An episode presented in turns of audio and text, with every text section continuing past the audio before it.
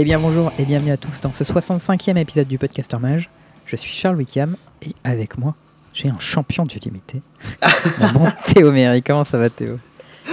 Bah écoute, euh, pas trop trop mal. Ah, ça fait plaisir de gagner comme quoi? Ben ouais, ouais, tu sais, c'était. euh, tu sais, ce moment où tu vois un petit event euh, qu'un qu'un streamer que t'aimes bien euh, lance et tu te dis, vas-y, il y a des petites gemmes à gagner, ça va être une FNM en scellé sympa, on va drafter un peu, ça va être chouette, tu vois. Ouais, ouais, tu- bonne ambiance. Puis tu, tu fais ton scellé, tu vois, tu te bouffes euh, Jean-Emmanuel Depras, tu te bouffes, bouffes Elliot Bousseau, tu fais, euh, pff, ok, d'accord. Ouais, bah. Tu- Ah, il y a des joueurs forts dans ta FNM, vois. tu vois, genre tu peux pas que gagner. Ouais, voilà, tu te dis, euh, ça ressemble un peu, un peu à un level GP pété quand même, ce qui se passe ici. Mais bon, tu fais ok, c'est pas grave, t'arrives à te glisser, tu vois, en pote de draft. T'arrives en pote de draft, bim, tu te bouffes Guillaume Gauthier, tu vois. Tu fais ok. Euh, derrière, tu te bouffes deux autres joueurs qui avaient des decks de psychopathes, et enfin, un moins et l'autre vraiment un deck de psychopathe, mais un peu mal buildé, donc ça m'a sauvé. Hop. Moi j'ai vu un deck blanc, rouge véhicule. Est-ce que tu Eh, l'as pris? Oui, absolument, je l'ai battu. C'est celui-là dont je parlais qui était le deck de psychopathe, mais qui était Il légèrement était- mal buildé. Insane ce deck. Ouais, il était insane. Il y avait double SRAM et tout. Enfin, une dinguerie. Mais il y avait le véhicule qui animait ses poteaux avec genre 1000 véhicules. Absolument. C'était un délire. J'ai vu la liste, j'ai fait wow. On, en a parlé avec Guillaume avant les matchs et on a tous les deux fait en mode putain, mais. Tu sais, on était en mode ouais, moi j'ai un bon deck. Guillaume il fait ouais, il est pas mal mon deck, machin. On voit le deck pop de Choubi, je crois que c'était son pseudo. Et on et on- il y a un petit blanc et c'est en mode putain, mais on peut pas battre ce deck. Ça, c'est les decks que t'as genre une fois sur 12 drafts. Même moins que ça, il y avait double SRAM. Genre, comment tu, comment tu veux avoir double SRAM plus le, Bah, le véhicule Après, qui croule rare- les autres c'est rare que les gens piquent pas très haut, tu vois. Genre, c'est pas ouf comme Oui. carte, à part si t'en as deux avec 1000 véhicules. Mais tout de même, tu vois. Enfin, bon, bref, une dinguerie, t'arrives en top 8. Bon, tu sais quoi, on va en reparler un peu après. Parce qu'il Ouais. y a pas mal de trucs à dire quand même. Et euh, on, va, on va faire euh, l'intro euh, comme il se doit de l'épisode. Absolument. Donc, comme d'habitude, les plateformes pour nous retrouver sont Podbeans, Spotify, iTunes, Deezer et Podcast Edit. Et bien fait. entendu, le petit Discord classique avec le channel absolument célèbre qui est le PMU, disponible sur ce Ouais. même Discord. Euh, voilà, si vous voulez nous rejoindre, eh ben, le lien est dans la description, faites-vous plaisir. Comme d'habitude, les gens sont gentils, euh, sympathiques. euh, des fois, on se, on se tape dessus euh, dans la joie et la bonne humeur. Voilà, Dans une bonne joute verbale. exactement. Tout ce qu'il faut en ces temps de confinement. Tu peux, tu peux Ouais. pas voir tes potes et les insulter, donc tu les insultes virtuellement. Ça, c'est sympa. Absolument. C'est l'esprit de Noël. C'est l'esprit de la bière que tu te lances sur la gueule en mode Mais tu racontes n'importe quoi Mais non, euh, Euro, c'est pas un deck de merde parce que euh, euh, le deck il a un nom pourri, d'accord euh, C'est juste Ta un gueule, deck c'est contrôle. broken. Ok. non mais bon, voilà. Euh, des... Non mais en vrai les conversations sont un peu plus, euh, un peu plus construites que ça, tout de même. C'est vrai. Euh, donc, cette semaine, bah, on va parler de limité, parce que bah, moi j'ai Eh fait oui. beaucoup, beaucoup de Kaladesh euh, ce week-end. Et euh, j'ai pas mal gagné en Kaladesh. J'ai un peu fait une Ravier Dominguez à passer au cut à chaque fois. Mais euh, écoute, euh, Ah, la- le 3-2, c'était un peu la ravière là. ah mec, j'ai fait euh, 3-0. Je suis en mode vas-y, c'est bon, je suis in, parce que je savais que le, le haut du, du panier des 3-0 était in, tu vois. Ouais, il y avait Et- pas de draw dans votre tournoi. Non, je crois pas. Enfin, j'ai pas demandé, j'aurais pu peut-être. Mais de toute façon, on les aurait joués. Je suis tombé contre Elliot et JE, tu vois, après. Donc, Ouais, ouais. non, mais genre, euh, t'aurais pu à 3-0. euh, normalement, si t'es à 32 joueurs, tu, peux faire draw-draw à 3-0 et t'es in euh, auto. oui, oui, oui, absolument. Mais on était euh, 50, euh, 60, je sais plus, une soixantaine, je crois quand même.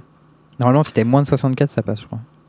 Oui, mais euh, c'était top 16 en plus. Ok. Bon, Ah ouais, bref. Royal. Euh, donc, on va parler de ce petit event que le cher Torino a fait. D'ailleurs, si vous ne connaissez pas Torino, eh bien, allez le suivre sur Twitter si vous voulez participer à ces tournois et lâcher un Tout petit follow sur, Facebook, sur euh, Twitch aussi, parce qu'il stream le monsieur. Il fait, il fait plein de, de tournois, je pense. Il fait des cubes, il, il a un tournoi où il joue avec ses abonnés et tout. Enfin, Ouais. C'est bonne ambiance, euh, moi j'aime bien. c'est, euh, Je suis d'accord, c'est bon bail. Donc, euh, bon, on va vous parler de ça. Ensuite, euh, petit point sur l'Arena Open que Charles a fait. Mm.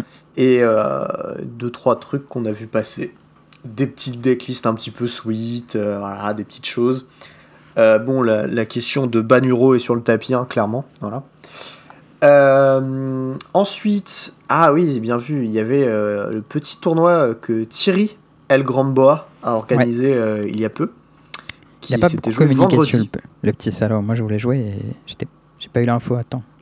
Écoute, moi je l'avais vu passer, je l'avais oublié, et puis après quand j'ai vu les listes de celui qui a gagné, j'ai fait Ah c'est vrai, il y avait un tournoi.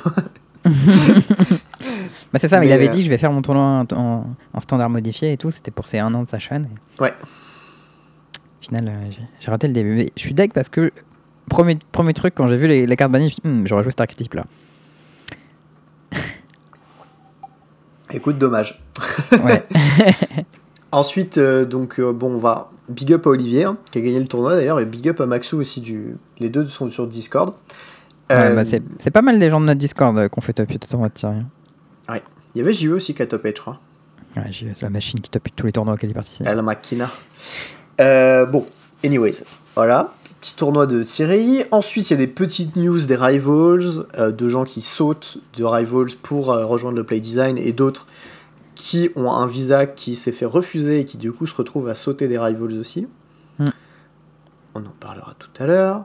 Un petit truc en pionnier qui s'est passé ce week-end que Monsieur Pénard nous a, nous a gentiment mis dans le Discord et qui est très sweet parce que ça faisait longtemps qu'on avait pu entendu parler des Nantais C'est et, clair. euh, et là ça ça m'a fait plaisir voilà, j'ai vu les deux j'ai fait ah pas mal Euh, ensuite petit point plein même si en vrai mes deux decks de top 8 étaient déjà blancs enfin ouais, ouais, mes mais- deux decks de draft étaient déjà blancs et je me suis dit moi j'ai fait mon taf pour contribuer au point plein de cette semaine voilà ouais, mais tu t'as fait trop, tu vois. On peut pas euh, juste restreindre ça au point plein. Quoi. On est obligé d'en parler vraiment. Euh, ensuite une petite outro euh, bah somme toute classique voilà Ouais, un peu rempli. J'ai- quand même euh, quelques trucs sympas à discuter en autre Ouais, j'ai des petits trucs à dire. Ah oui, ouh là, ah, j'avais pas scroll. Pardon. Et oui. ok, ouais, j'ai un petit truc à dire. Voilà. Eh ben, très bien. Limité du coup. Et oui. Torino Championship, deuxième édition. Donc la première édition, c'était exclusivement draft. Il fallait faire Ouais. 3Z et ensuite 3Z. J'avais participé et en même temps je faisais le tournoi de bazar la semaine, cette semaine-là, donc euh, ma concentration L'élixir. était pas au top pour les deux, tu vois. Le chef des double Q quoi. Ouais. Et euh, du coup euh, j'ai mis mon focus sur le tournoi que j'étais en train de gagner, qui était celui de bazar. Mm. Et, t'as quand même pas gagné. hein. Bien joué. Ouais, bah j'ai fait top 8 quoi, c'était le goal, tu vois. Non, c'était pas mal. Au d'ailleurs, ce que, j'ai trouvé. Ouais. J'ai oublié de leur dire que j'ai reçu mes cartes. Euh, parce Ah, qu'ils avaient envoyé des lots. Et voilà, je les ai reçus. que j'ai craqué mes petits boosters. Ça faisait très longtemps que j'avais pas craqué des boosters. J'étais Putain, ça fait si longtemps que j'ai pas craqué un booster. moi. Donc voilà, euh, big up. Et t'avais quoi big up dedans, coup bazar. Euh, pff, des, des cartes pas très bien, mais bon, c'est pas très grave, tu vois. Tiens, je vais faire moi aussi mon big up hasard. J'ai euh, acheté euh, la plupart de mes cadeaux de Noël qui étaient euh, des jeux de société ou des trucs comme ça. Euh, voilà, c'est chez eux que c'est passé. Donc euh, j'espère que euh, vous avez fait du beau boulot parce que si mes trucs ils arrivent euh, en mauvais état, je vais être déçu. Non, c'est pas trop le genre quand même, ils, font, ils sont Non, plutôt non, en général. Quand même. En général, c'est plutôt. Mais bon, du coup, euh, là cette semaine, enfin la première semaine, voilà, je l'avais joué, je m'étais fait troncher. Et en plus, c'était un format que j'aimais pas trop trop. Euh, le Ouais. Zendikar, ça me excite pas beaucoup.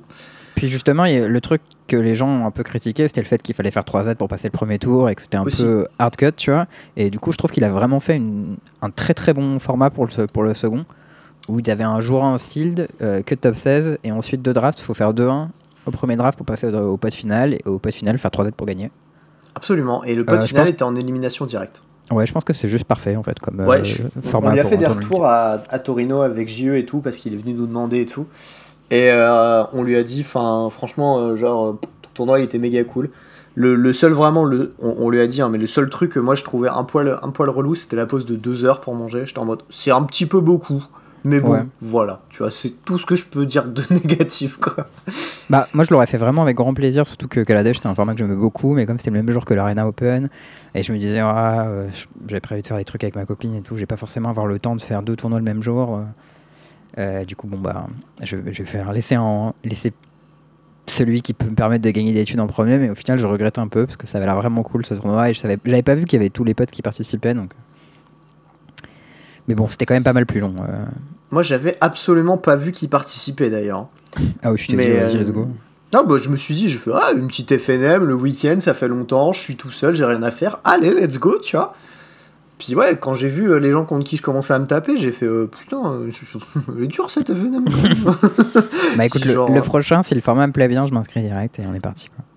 bah, moi, du coup, si je peux donner un, un, un truc, euh, en tout cas un commentaire sur ce tournoi à ceux que, qui nous écoutent, Si jamais euh, vous voulez vous mettre à faire du limité et que euh, vous avez toujours voulu voir c'est c'est quoi la différence entre genre un joueur lambda et un joueur qui a fait des PT et qui a déjà break des formats euh, en entier, bah faites les tournois de Torino et vous allez vous rendre compte que l'écrémage, enfin le système que, que Torino propose, il est très bien parce qu'il fait un écrémage très progressif et du coup qui tire un peu les meilleurs joueurs vers le haut et donc Ouais, vers les c'est tableaux. c'est clair quand tu regardes les- le top 16, même le top 8 du tournoi, euh, t'as un gros écart en, en limité entre les joueurs vraiment bons euh, et euh, bah, les autres, tu vois. Absolument. Il y, a, euh, il y avait sur le dernier, le dernier draft, donc le dernier pod qui a eu lieu à 21h ou 20h, je sais plus, 20h, Mm. il y avait 6 joueurs qui avaient participé à des Pro Tours, dont Sur un, qui est le MPL, il y en avait un autre qui a, enfin, a 3 grands prix top 8, euh, puis globalement c'est un peu une brute, hein, Elliot. Il y avait. euh, je sais pas s'il a déjà top 8 quelque chose en, en limité, s'il a dit Elliot. Je sais, sais qu'il a 3 PT top 8, mais je sais pas s'ils sont limités. Non, pas. PT, euh, GP. Euh, GP, voilà. GP, GP. Il y en a un qui l'a gagné avec le fameux Black Red Dragon, là. Ah oui.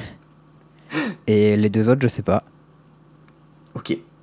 Bon, Euh, donc il y avait Elliot, il y avait Antoine Cointe qui, avait- qui s'était qualifié à un PT à Bruxelles d'ailleurs.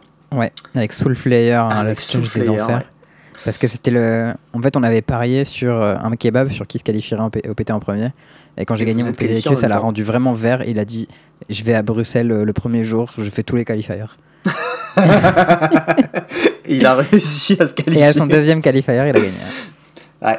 On l'a attendu à la fin, on était tous derrière lui. En plus, son oppo jouait pas très bien et du coup, on était en mode vas-y, défonce-le Ah bah la 2, son oppo, il a mis le 5, on était trop chaud, il était en 0. Et ensuite, son oppo a pioché runner dans runner dans runner dans runner. Ouais. Et la bourrine était là. Les games étaient trop durs. Et après, on lui disait vas-y, t'inquiète pas, remonte, euh, remonte la game, ça va le faire, ça va le faire et tout. Bref, il y avait, euh, il y avait Antoine, il y avait Guillaume Gauthier Hmm. et euh, il y avait moi-même. Et je crois que ça fait 6. ou alors j'ai oublié un joueur, euh, un joueur euh, de PT. Et ensuite, il y avait deux autres joueurs qui étaient euh, bah, des grinders un peu, euh, un peu solides qui font beaucoup de limités. C'était Dark Riku et euh, Char- Charigan. D'ailleurs, pas Sharingan, excuse-moi, gros. Et son pseudo, c'est Grand Pied, Grande Chaussure, euh, si jamais vous le voyez sur Twitch. Ah, c'est lui, je savais pas. D'accord. Bah, je connaissais son pseudo, oui, je, sais- je connaissais Shurigan, mais je savais pas que c'était l'autre. bah, pareil, le dernier avant joueur qu'il vienne que sur mon stream et qu'il s'explique, j'avais pas l'association, tu vois. D'accord. Et le dernier joueur que t'avais oublié, c'est euh, le bon John Gerardo. Big Ah, mais oui, John Gerardo, putain, Johnny, désolé, quoi. Qui, qui m'a bourré d'ailleurs au premier pod avec un gros deck de merde. Ah, il avait un deck dégueulasse, encore pire que le tien, quoi. Et il m'a bourré, j'avais bien le seum. Et euh, Et donc, Ouais, du coup, la. JE, bien sûr. euh, ouais, bah j'ai eu le MPL, hein, je pense qu'il n'y a plus besoin de le présenter. Hmm. Et du coup, euh, alors j'ai beaucoup, beaucoup, beaucoup de choses euh, dont je pourrais parler. Hmm. Euh, déjà, le CD, c'est marrant, mais beaucoup, beaucoup des joueurs avaient des, des poules très, très forts. Ouais, mais ça, c'est un effet de Kaladesh. Ouais, alors. Parce que la carte quality, donc à la fois la carte quality est haute et il y a beaucoup de fixing, ce qui crée des bons decks de shield. Bah, c'est exactement l'impression que j'ai eu en tout cas. Et parce que par exemple, si tu prends un format genre Xalan où A, le fixing est dégueulasse, 2, la carte quality est basse, et 3, les cartes vont pas bien ensemble, genre euh, les cartes pirates vont pas avec euh, les cartes dinosaures, etc. Hmm. Bah, les poules de shield, ils sont atroces. Ouais.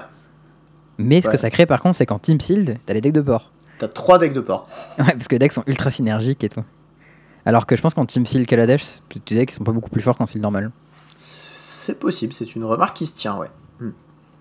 Euh, donc voilà, on avait. Enfin, moi, tous les oppos que j'ai joués, j'ai vu leur pool, j'ai fait putain, mais comment je vais battre ça, tu vois Et euh, il y a plein, plein, de, plein de games que j'ai battu en faisant euh, Up T1, enfin non, euh, Aether, le truc qui tutoie with Ether, into Cube, ça into Cub.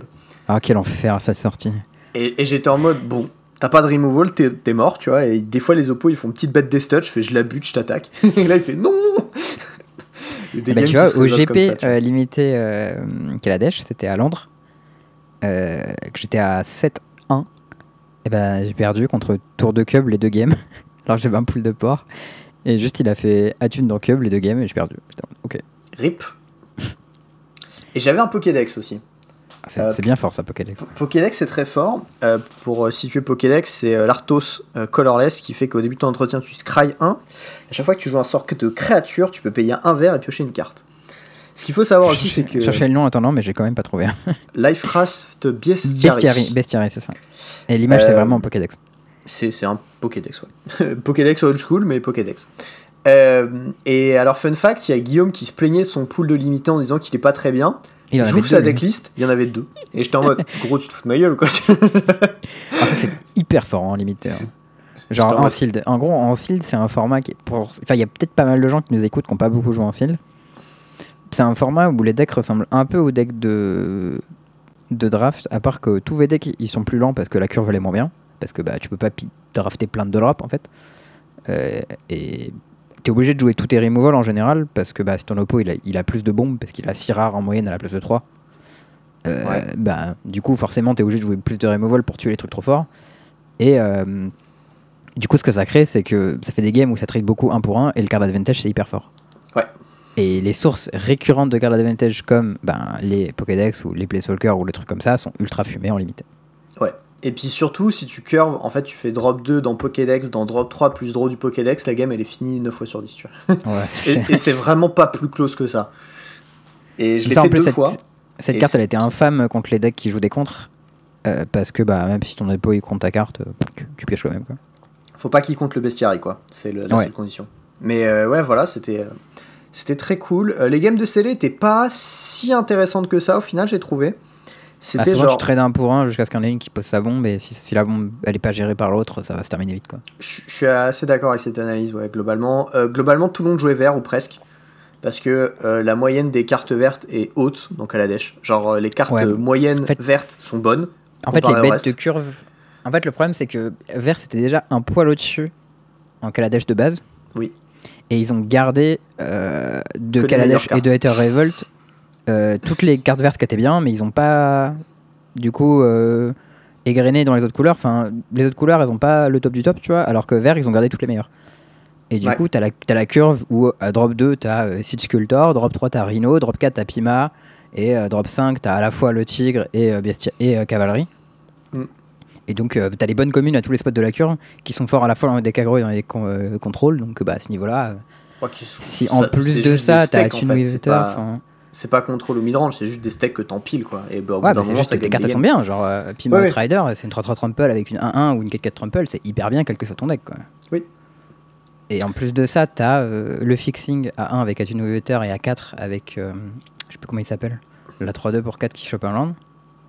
Ouais, ça c'est mauvais fixing. T'as le bon fixing aussi, qui est le l'enchant de terrain, qui fait euh, ton terrain, il fait un mana couleur de ton choix et tu peux pas, sacrifier pour piocher. bien que ça. C'est pas du C'est CA ça. hein.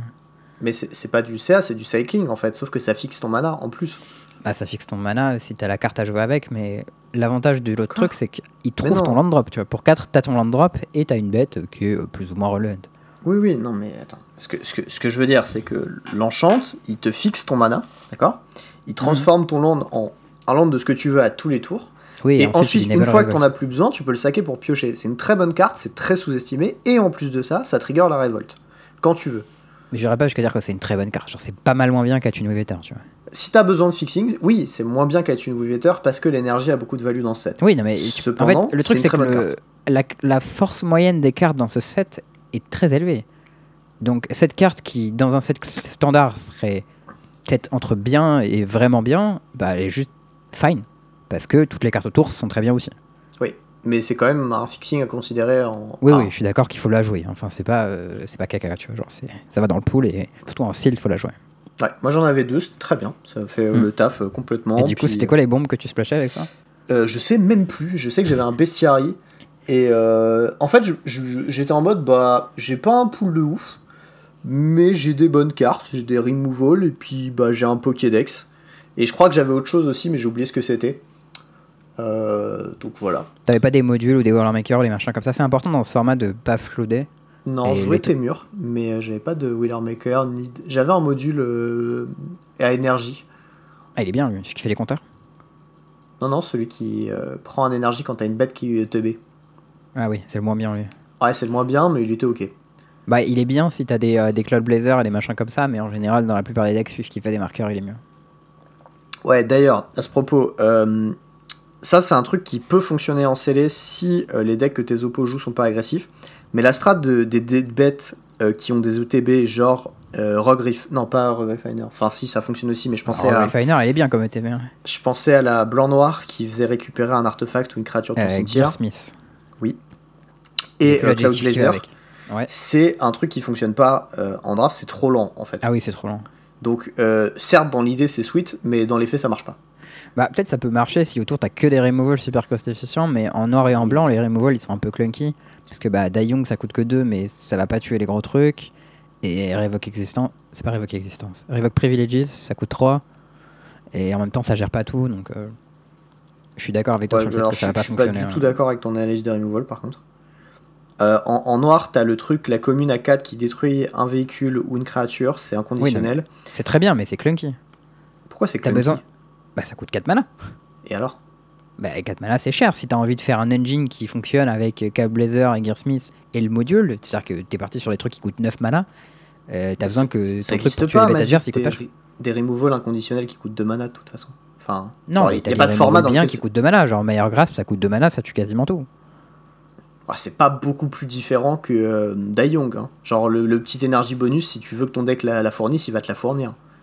Je sais pas, je- de mémoire, euh, dans le format Meilleur Grasp, c'était beaucoup mieux que Dayung c'est dans Kaladesh euh, Remastered. Écoute, j'en sais rien, j'ai pas, enfin, j'ai pas drafté l'autre format, mais. euh, Ok, bah moi j'ai fait un bootcamp dessus et c'était la meilleure co- commune de très loin. Mais je, je Donc- comprends pas pourquoi tu fais une com- comparaison euh, là-dessus. Bah en gros, en fait, ce que moi je dis, c'est que pour que ton en gros, j'appuie ton point sur le fait que euh, en draft, tu peux pas faire fonctionner, enfin tu peux, mais vraiment dans de rares cas, faire fonctionner euh, Gearsmith ou Cloud Blazer avec les modules pour faire des ETB dans tous les sens. Euh, parce que pour que ça, ça puisse fonctionner, tu as besoin d'avoir des removals efficients à côté pour pouvoir stopper ce que ton adversaire fait. Ouais, ou t'as juste besoin d'avoir un board stall euh, qui est pas breakable ou. Ouais, si t'as plein de 1, ça peut marcher. Genre des petits cerveaux dans les sens, avec, dans tous les sens, avec des stockpiles et des machins comme ça, ça peut fonctionner. ça. Ouais, genre ce que blanc noir fait pas mal du coup. Mais... Ouais, c'est vrai. En, en- en fait, le, le problème, c'est juste que ça va te coûter trop de mana à mettre en place. Et euh, de, de manière réaliste, ce que tu veux faire à la place, c'est euh, dans le cas où tu vas jouer justement un deck Go Wide, tu veux, tu veux une Inspiring Charge à la place en fait de ton module, Ouais. ou tu veux euh, un, un aigle, ou tu veux juste un, un removal. En fait, n'importe quoi d'autre que ta carte précisément va être mieux.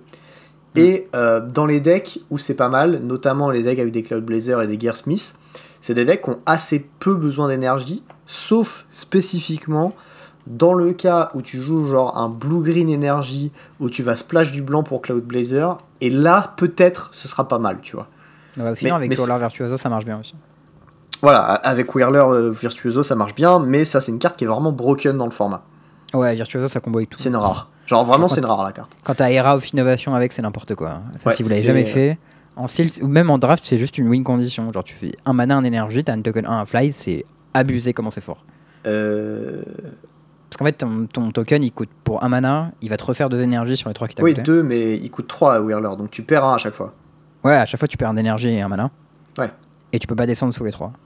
Là, il y a juste une petite synergie qui est très bien avec Era Invocation, c'est le Swooper, le drop 2 euh, artificier qui est un de vol, qui fait deux Ouais. énergies quand il arrive, et quand il attaque, tu peux payer deux énergies, créer un cerveau. Ah ouais, Et- tu payes un et ça te refait tes deux énergies. Et du coup, tu fais T2 Swooper, T3 Era, t'attaques, tu récupères ton énergie et tu, tu stacks ton token. Ah ouais, d'accord, tous les tours pour un mana, t'as un token. Ouais, ça c'est vraiment Ah. très très sweet comme combinaison Ah, de cartes mal, un, ouais, petit peu, un petit peu cute. Ce qui est bien en plus, parce que Swooper, c'est déjà euh, un des meilleurs deux drops du format. Ouais, et ça vole en fait. Enfin, c'est le fait qu'il vole qui le rend si fort, quoi, parce que du coup, tu peux générer tes cerveaux sans contrepartie quasiment. Ah, C'est vraiment dommage qu'il n'y ait pas un, autre, un gros tournoi qui joué en limité sur ce format, il est vraiment trop bien. Quoi. Ouais, dommage. Moi j'ai envie de faire un open en draft sur ce format. Un autre truc que je pige pas aussi, c'est pourquoi est-ce que euh, le générateur de cerveau commun en blanc, il coûte 4 et pas 2 comme tous les autres, putain? Ça, ça me fout le mort. Euh, je crois qu'il y en avait deux. Bah non écoute, euh, là, dans ce format, il y en a qu'un seul. Ouais, dans ce format c'est une catastrophe. Mais, mais c'est comme le. Il y avait un cycle aussi des bêtes qui dépensaient deux énergies pour, euh, pour mettre un compteur. Ça, c'est le Rhino. Ouais, bah le Rhino il est dans un cycle et ils ont viré tous les autres du cycle. Alors Ouais. que il- le noir et le rouge ils étaient ok, tu vois, genre tu pouvais les jouer. Je m'en souviens même plus de ces cartes, c'est marrant. Mais Mais ouais, ouais, il y ouais. avait un c'était une 1-2 qui devenait une 2-3 et l'un c'était une 2-1 qui devenait une 3-2, je crois, un truc comme ça. Ah si, il reste la tortue aussi. La tortue, ils l'ont gardée. Tortue, elle fait pareil. hein. Ah, la tortue, elle fait pas rêver du tout, non. Il y a des decks dans lesquels tu fais des tortues géantes et voilà, mais bon. Non, mais en vrai, en 1-4 ça bloque bien, mais ça fait chier que tu dois d'abord attaquer avec. Moi je voudrais Non, bien c'est- qu'elle prenne son compteur quand t'es bloqué, ce serait bien. c'est pas ouf. Mais euh, bon, on s'est un peu perdu. Bref, pour revenir au tournoi, Ouais. euh, j'ai draft. drafté. Enfin, du coup, j'ai fait 3-2 en draft. Je passe le cut parce que j'ai commencé par 3-0. 3-2 en sealed. tu- Euh, oui, en seal. Euh, derrière, Day 2, on a eu un premier pote de draft qui était déjà ultra loaded. En gros, il y avait tous les, jou- tous les gros joueurs du top 8, à l'exception d'Antoine et de JE, qui étaient Ouais, dans l'autre pod. pod. Et qui sont tous les deux passés du coup. Ouais, et ce qu'il faut savoir, c'est qu'il y avait 4 gros joueurs du coup sur le- notre pod, et les 4 gros joueurs sont passés. et du coup, genre, bon. les crémages, il était sec, tu vois. C'était Ouais, genre- c'est ah t'as pas fait de pro tour, allez bisous. Et ça ça m'a fait rire parce que j'étais en mode on n'a pas des si bons decks que ça et genre typiquement le deck de Shubi tu vois qui était je pense le meilleur deck à la table malgré la petite erreur de build mais bon c'est pas grave et ben euh, il aurait dû euh, faire 3 Z à cette table je pense et il s'est Ouais, retrouvé à faire un 2 tu vois c'est une question de pratique parce que je suppose que. Shubi, s'il était un bon joueur, ça doit être un habitué de perf limité. J'ai aucune idée mais euh, son draft était impressionnant Bah, en tout cas, la plupart des bons joueurs de draft que nous on connaît pas, qui sont génération Arena, c'est souvent des gens qui sont entraînés sur perf limité euh, ou euh, ils font du bon boulot, tu vois. Mhm. Mais ils ont pas euh, les années de, de pratique qu'on a, tu vois. Genre nous, euh, ça fait 5 ans qu'on fait des drafts, euh, genre euh, tout le temps, il y a des GP où on se prépare, on fait plein de drafts et tout. Enfin, sur Arena, t'as pas des gros events en draft à préparer, quoi. Donc, euh, moi ça fait que fais- un an et demi deux ans hein, que je fais vraiment du draft avant j'étais en mode ouais YOLO une petite FNM tu vois Ouais, et moi, après j'ai commencé à tester euh, pour des PT j'ai fait Je faisais tous les PPTQ en limité, bah, je- comme je faisais quasiment tous les PPTQ, du coup je faisais ça en limité aussi. Et, et, euh, et je. Enfin voilà, tu faisais top 8, tu faisais draft. Après tu perdais parce qu'il y avait, je sais pas qui qui était trop fort, genre JE. Tu vois, c'était l'époque où ils faisaient les PPTQ et ils nous défonçaient en draft. Où il y avait genre Guillaume Gauthier. qui était encore un peu un nobody à l'époque hein. Ouais, mais par contre en limité, ils nous défonçaient. hein. Ah, mais il a toujours été chaud en limité Guigui. hein. Ouais. Mais euh, bon, Des fois, tu prenais la bourreau infâme de Alex Orejac en draft là. Il devenait Ah, ça, trop content, il disait Oh mon deck il est trop fort! Et t'es là en mode quoi? Et après, il te t'es Ouais. puis tu Tu regardes ton deck, tu tu- fais, mais il pue la merde ton deck. Ah mec, surtout qu'à l'époque, il y avait les inventions. hein. Et je sais pas si tu te rappelles, ce top- je pense pas que tu te rappelles le top 8 de PPTQ à troll de jeu. Non, moi je faisais pas les PPT limités. Ah, hein. moi je me rappelle, hein, parce que là je l'ai fait, euh, où il y avait genre euh, Aurélie Violette qui avait deux coptères dans son jeu, euh, Alex Orejac il avait une épée d'eau et de feu, et, et genre, je sais plus, il y avait Mathieu Laguerre, il avait deux inventions dans son deck aussi. Mathieu Laguerre dans ses decks de field, il avait toujours des inventions partout, c'était une infamité. Enfin. Ah là là là là. Le format était trop bien, mais il était ruiné par les inventions où genre les gens ils avaient des Wormcoil Engine et des machins comme ça et tu pouvais jamais les battre.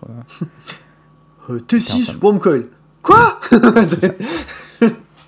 Mais gros, tu joues patron, putain. Ouais, non, mais bref, je, je fais des souvenirs là-dessus. ouais. Grosse angoisse. Mais bon, du coup, euh, premier draft, euh, je draft assez. euh, Enfin, en fait, mes deux drafts, ils étaient presque académiques. En gros, euh, on m'a passé des trucs, j'ai pris ce qu'on m'a passé. Ouais, ouais, Et, on t'a euh, passé les trucs blanc-noir comme par hasard. Bah, mec, pack, alors, pack 1, pick 1 du premier draft, premier pod du jour 2, euh, joue via une expertise, tu vois. Ouais, c'est pas mode, mal quand même. Ouais, c'est une bonne carte, tu vois. C'est une bonne carte, c'est une bonne Je la pique. Mais après, tu vois, si j'ai genre un cub à côté, je pense que je prends le cub. Mais... Non, mais il n'y avait pas un cub, il y avait genre un decoction module, tu vois, comme Ouais, ok, deuxième carte. ok, ok, je prends l'expertise. J'étais en mode, bon, j'hésite un peu, je me dis, je peux faire des trucs sweet avec, avec l'autre carte. Je suis en mode, non, mais on est là pour gagner, nique sa mère, tu vois. Je prends l'expertise. Derrière, on passe le deuxième pic, je vois Marionnettist Master. Je fais, bon, Alors il déjà, la personne qui te l'a passé, il avait une rare foil dans son deck, c'est ça? Dans son monster non, il a fait une connerie en fait. Et, Ouais, euh, et du coup, je les pique. Et je fais, bon, bah, j'ai deux cartes broken en noir. Je vais un peu forcer le noir, tu vois. Non, il y, en a une- il y en a Clairement. une qui est forte et une qui est broken. Il y, en a une qui est broken, forte vois, et l'autre qui est vraiment broken. Ouais. Le truc étant que euh, Master Ma- Marionnettist Master, ça marche avec des communes en fait. Ouais, ouais, ça- Genre ça marche avec le Salvager qui est 2-2 qui sac des arthos, ça marche avec euh, des puzzle notes blancs Oui. notamment qui sont très bien avec. Euh, ça marche avec, euh, je sais pas, enfin à peu près n'importe quelle en fait. Ouais, pardon, Gleescliff Artisan. Ouais, bien sûr, des, bêtes qui qui pondent des cerveaux. Enfin, globalement, tu vois, c'est en fait en, en ayant ces deux cartes, tu, tu glisses un petit peu naturellement vers le blanc parce que c'est du go wide ou de l'Arthos. Et dans les deux cas, et bah avec des cartes comme Defiant Salvager et Marionnettist Master, ça va être fort. Tu vois. Hmm. Et j'ai pas besoin de grand chose. Et en fait, ce qui se passe, c'est que derrière, on passe du removal blanc que je pique. Et euh, derrière, je pique un peu de rouge, un peu de blanc, tu vois, je suis un peu, je danse un peu, et en fait sur la wheel je reçois beaucoup de noir, donc du coup je, je prends tout le noir, j'aspire tout, Et ensuite, c'est euh, noir. et ensuite, alors là, je crois que c'est pique 2. Il y avait Guillaume à ma gauche. Donc, du coup, c'est Guillaume qui me passe. Et ce petit coquin, Guillaume, Il si tu m'écoutes, je t'en veux encore pour ce pic, d'accord? C'était mon 3Z que tu m'as volé. Il ouvre un marionnettiste master qui devait me revenir parce qu'il ne jouait absolument pas noir. Et il la pique, ce bâtard Il aurait pu te faire une toffel aussi. Il aurait pu me le passer, frère, surtout. Mec, il aurait pu te faire une toffel, il commençait à prendre tout le noir là. Non, mais c'est pas grave, j'aurais reçu le blanc, tu vois, parce qu'il pas non plus blanc. Il y avait, il y avait un. Tu vois, j'avais deux pieds, quoi. J'étais équilibré. Euh, bon, bref. Bah, J'avoue, si ton Continue. deck il avait deux barrettes master, euh, pff, ça, ça faisait bien 3Z, je pense. hein. Bah, Parce qu'il était déjà pas mal solide euh, comme ça en, en dehors. il y a une game où j'ai fait T6 Marionnettist Master, j'ai un tap, j'ai mis 12 à mon oppo juste en saquant deux puzzle notes. Tu vois, Oui. mon oppo, il a fait. J'avais aussi trois fois la 4-4 pour 5 qui se tuto entre elles. Ah, oui. Swift Assembler, je crois. Ah, c'est un artisan, du... ah, c'est un artefact, du coup, il, il Eh met ouais. des points s'il crève. Ah, c'est pas mal. Et ah, ouais. j'avais pas pensé au fait que c'était dans blanc-noir où c'était le plus fort ce truc-là. et ouais, ouais. Et je les ai chopés sur Parce la dans en fait. Dans la plupart des decks, c'est un peu average, tu vois. Genre, bon, euh, c'est une 4-4 qui s'en tuto une autre, mais quand t'en pioches une, c'est vraiment chiant parce que tu, tu peux pas tuto l'autre. enfin.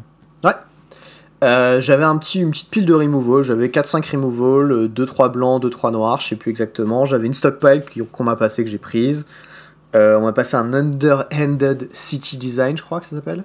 Ou underhanded, je sais plus Il y a quoi. un truc avec design et under. Je- Le reste, je sais pas. Underhanded design? Bon, bref, Ouais. aucune idée de comment prononcer cette piste. C'est un enchant euh, qui coûte 1 noir, qui dit que quand t'as un artefact qui est ETB, tu peux payer 1. Si tu payes 1, tu draines de 1. Et ensuite, tu peux payer 2, le sacrifier, tu détruis la créature ciblée, à condition que tu aies deux artefacts. Ah, je crois que c'était tout grand. De quoi? Ah, c'est mieux que ce Je crois qu'il fallait 3 artefacts pour l'activer. Je crois que c'est deux. Anyways, c'est- globalement une bonne carte dans le deck que je jouais, puisque j'avais Ouais. une petite pile d'Arthos. J'avais des. euh, Enfin, bon, mon deck était très bien construit, il fonctionnait tout à fait. C'était un deck très académique. Qui Oh, il faisait, l'air bien. euh, qui faisait 2-1. Tu vois, genre, c'est un ça, bon deck de 2-1. T'as ça en PT, tu fais 2-1 si tu te démerdes pas trop mal. En gros. Mm. Et Du il a coup, je suis 2-1. en mode. Bon, bah. un- on est un peu comme en de PT, tu vois. Il y a 4 joueurs que j'aurais pu croiser sur un PT. Bon, bah, on va essayer de bien jouer, tu vois. Euh, En vrai, t'as pas du tout fait ça. En vrai, t'as fait le malin devant tout le monde. Ouais, mon deck il est trop fumé. Ouais, bah, Torino, montre ton deck à la caméra. Regarde comme il est pesé mon deck. Ouais, mon deck il est trop bien. Et après, t'as commencé à voir les decks autour de la table. T'as dit oulala, oulala, oulala. Non, trop pas. J'ai dit, ah, ça va. Et après, j'ai vu le deck de Choubi, j'ai fait, oh merde, tu vois. On a, on a parlé aussi du Banharmonicon que t'as filé à Elliot là ou quoi? Ouais, bien sûr. Alors, ça, c'est. Il y a un- Non, mais c'est pas. C'est le draft d'après, ça, par contre. Le draft d'après? Ok. Ouais. On en parle pas. C'est le draft d'après. Mais, mais ça, j'étais sûr que ça allait marcher. Le, le, le- bait était tendu, tu vois. Et il a mordu. Mais on y reviendra. Bon, anyway, je tombe contre Johnny. Alors, euh, Johnny, ce qu'il faut savoir, c'est que euh, c'est quelqu'un que j'apprécie beaucoup. Et on s'entend très bien, tu vois. Et euh, Johnny, il a un truc qu'il aime beaucoup faire, c'est trash talk. Mais comme Mm. jamais. tu vois, genre. Et du coup, euh, on se met en vocal, tu vois, pendant le match. Moi, je streamais. Ouais, j'ai regardé un peu. Et, euh, et, et le trash talk était légendaire, tu vois. Mais vraiment. hein. Moi, j'étais en mode, putain, mais c'est quoi ton deck de pisse et tout? Tu t'es perdu, John Qu'est-ce que tu fous là? Tu vois, enfin, bref. Ah, moi, a j'ai eu le moment où il a fait un gros removal sur ta 1 Destoche. J'étais en mode oula. Ouais, parce qu'elle euh, elle bloquait tout son board et il avait un peu le seum, mais ça m'a niqué quand même. Euh, mais ouais, enfin bon, bref, on s'est envoyé des, des missiles. Et il m'a il m'a bourré parce que j'ai fait une petite erreur à la game 3 où j'ai refusé de mettre un token avec un euh, Aether Poisoner au tour Mm. 3 pour euh, essayer de gratter de la value plus tard en drainant 1 avec, euh, avec euh, mon, mon enchant à Ton 2. design, ouais. Ouais. Et en fait, ce qui s'est passé, c'est qu'il m'a posé flyer, flyer, flyer, il m'a race et il Ah. m'a tué au point de vie près. Ah, c'est con. C'était très con. Et c'était vraiment euh, la curve drop 2 flyer, drop 3 truc, drop 4 flyer 3-1, drop 5 euh, hawk et drop 6 cloud blazer, tu vois. Mais il pouvait attaquer ton 1 ou pas? Ouais, en fait, il y aurait eu deux coups qu'il aurait pu passer et un deuxième où j'aurais proposé un. Enfin, un coup où il passait et un coup où je proposais un trade avec la 3-1. Mais du coup, pourquoi tu l'as pas fait? Parce que au pire, euh, Parce que tu tu vois, faisais gagner un, life, mais, mais le point qu'il mettait, il était pas relevant vu qu'il En de fait, je me suis dit, je le fais au tour suivant, comme ça je draine le point de vie machin, sauf qu'en fait j'ai pioché une autre carte au tour suivant qui était meilleure à jouer, et en fait bah ça snowball, tu vois, bêtement quoi. Ah oui, t'as jamais trouvé le spot pour le jouer. Voilà. Et donc du coup je l'ai tempo un tour de plus, le tour suivant re, re setup, et ensuite j'ai raté deux petits points qui m'ont coûté la game. c'était euh, pas grand chose et je pense que c'était un petit peu discutable mais en même temps cette situation là au vu de son deck elle était peu probable Hmm. enfin bon Tu l'as pas venu venir en tout cas. voilà je, je me suis fait avoir Euh, derrière je tombe euh, contre un deck qui était pas très bien construit et euh, qui où mon oppo a fait des petites erreurs donc euh, du coup bah je l'ai je, je l'ai- fumé 2-0 je crois parce que bah, j'avais quand même un bon deck. J'avais quand même un bon deck, faut pas oublier. hein. Et euh, derrière arrive le dernier match que je dois gagner qui est contre Choubi. Et alors là, je vois la pile, mais c'était vraiment le deck véhicule le plus parfait de la Terre. À l'exception que il y aurait eu deux cartes qu'il aurait fallu échanger avec le side et le main deck pour que le, le deck soit vraiment tout rond, tout carré, tout parfait. Tu vois. Mais il y avait toutes les armes. C'est-à-dire qu'il y avait deux SRAM qui font piocher à chaque fois que tu castes un véhicule. Mhm. C'était un deck euh, rouge, blanc, véhicule, avec les Unco, vétéran motoriste, euh, la 2-1 qui donne initiative au véhicule, la 2-1 qui Oh. donne célérité au véhicule. Aïe. Il y avait deux fois la 3-1 qui donnait vol au véhicule. Oh putain, je me rappelais même plus d'elle. Ah oui, mais c'est une infamité ce truc. Le, le, le, le- deck vraiment parfait. Toutes les cartes avec marqué véhicule dessus. quoi. Tout. C'était que ça, et il y avait même deux fois Siege Modification qui anime un véhicule, lui donne plus 3 plus 0 et initiative. D'accord? Ça, c'est la carte qui est injouable, sauf dans spécifiquement ce deck. Mais c'est pas tout. Il y Parce qu'il avait aussi- aussi ou quoi? Heart of Kiran. Oh Mais il avait des pilotes Alors- pour son Heart of Kiran ou quoi? De quoi? Il avait des pilotes pour son Heart of Kiran ou pas? Ouais, mais c'était un peu le souci de son deck, c'était qu'il était En un vrai, peu la light. curve. Attends, mais la curve tour de Heart of Kiran dans tour 3 Siege Modification, là, tu es-tu hyper vite? Oui, et tu en 3 tours. Et genre, il y a une 7-4 fly à gérer en face. Genre, si t'as pas de removal qui est pas basé sur l'endurance, vigilance, first strike. Oh. Voilà. Et donc moi, moi j'ai vu la liste, j'ai fait Oh mon dieu, bordel de. Tu te dis, oups, le top 8 s'en va. je me suis vu partir, tu vois. Genre vraiment, tu vois, j'ai fait ça, c'est la porte, ça y est, tu vois. Et, euh, et en fait, gros, gros bordel. euh, je gagne une game, vraiment au poil de fesses. Et euh, sur des spots removal en réponse à des animations de véhicules, tu vois. Enfin, des trucs, euh, vraiment, on a, on, on a ramé jusqu'au bout et on l'a eu. Et j'ai fait Comme ça, c'est un, très bien. c'est un des défauts des véhicules quand même. C'est que quand tu les, les animes, tu t'exposes à un crackback un peu dégueulasse. Si l'oppo il a removal, t'as tapé ton bloqueur en même temps. Ouais, sauf si t'as deux véhicules. Parce que du coup, tu peux crew le véhicule dans le deuxième. Ouais, ok. Ouais, et donc, du coup, c'était pas aussi évident que ça. Mais en fait, je mets la pression, je mets la pression et je le force à, le- à se positionner sur la défensive. Et c'est Mm. ce que le deck fait mal, tu vois. Ouais. Et derrière, Marionnette Master. Et là, c'est game, tu vois. Il peut la- plus attaquer la parce que porte, sinon ouais. il meurt. Il attaque. Et- Alors, je vais quadruple bloc. Euh, first strike, tu prends 8. tu vois, c'est. Euh, donc, euh, petite dinguerie, je la gagne, je suis en mode oh, trop bien et tout. La 2, elle se retrouve à être plutôt serrée. Moi, je rentre mass removal, des mecs obsolètes, des trucs, enfin, des dingueries partout, tu vois. J'essaie de, d'arrondir les angles possibles. ah bah, c'est le moment où c'était un petit fragmenté qui traîne. euh. Ah ouais, il est, il rentré. plaisir, mec. Euh, première carte, j'ai vu fragmenté, j'ai fait allez hop. il y avait un mec obsolète aussi qui est rentré parce qu'il avait pas mal de 2-1 et du coup, je pouvais peut-être niquer deux pilotes d'un coup. Je me suis dit, il y a moyen. Ouais, il a les trucs qui donnent vol, ils ont endurance, les trucs qui donnent célérité. Et Pareil, les ouais. First Strike, ils ont un aussi, je crois. Vétéran motoriste aussi parce qu'il l'avait, bien sûr.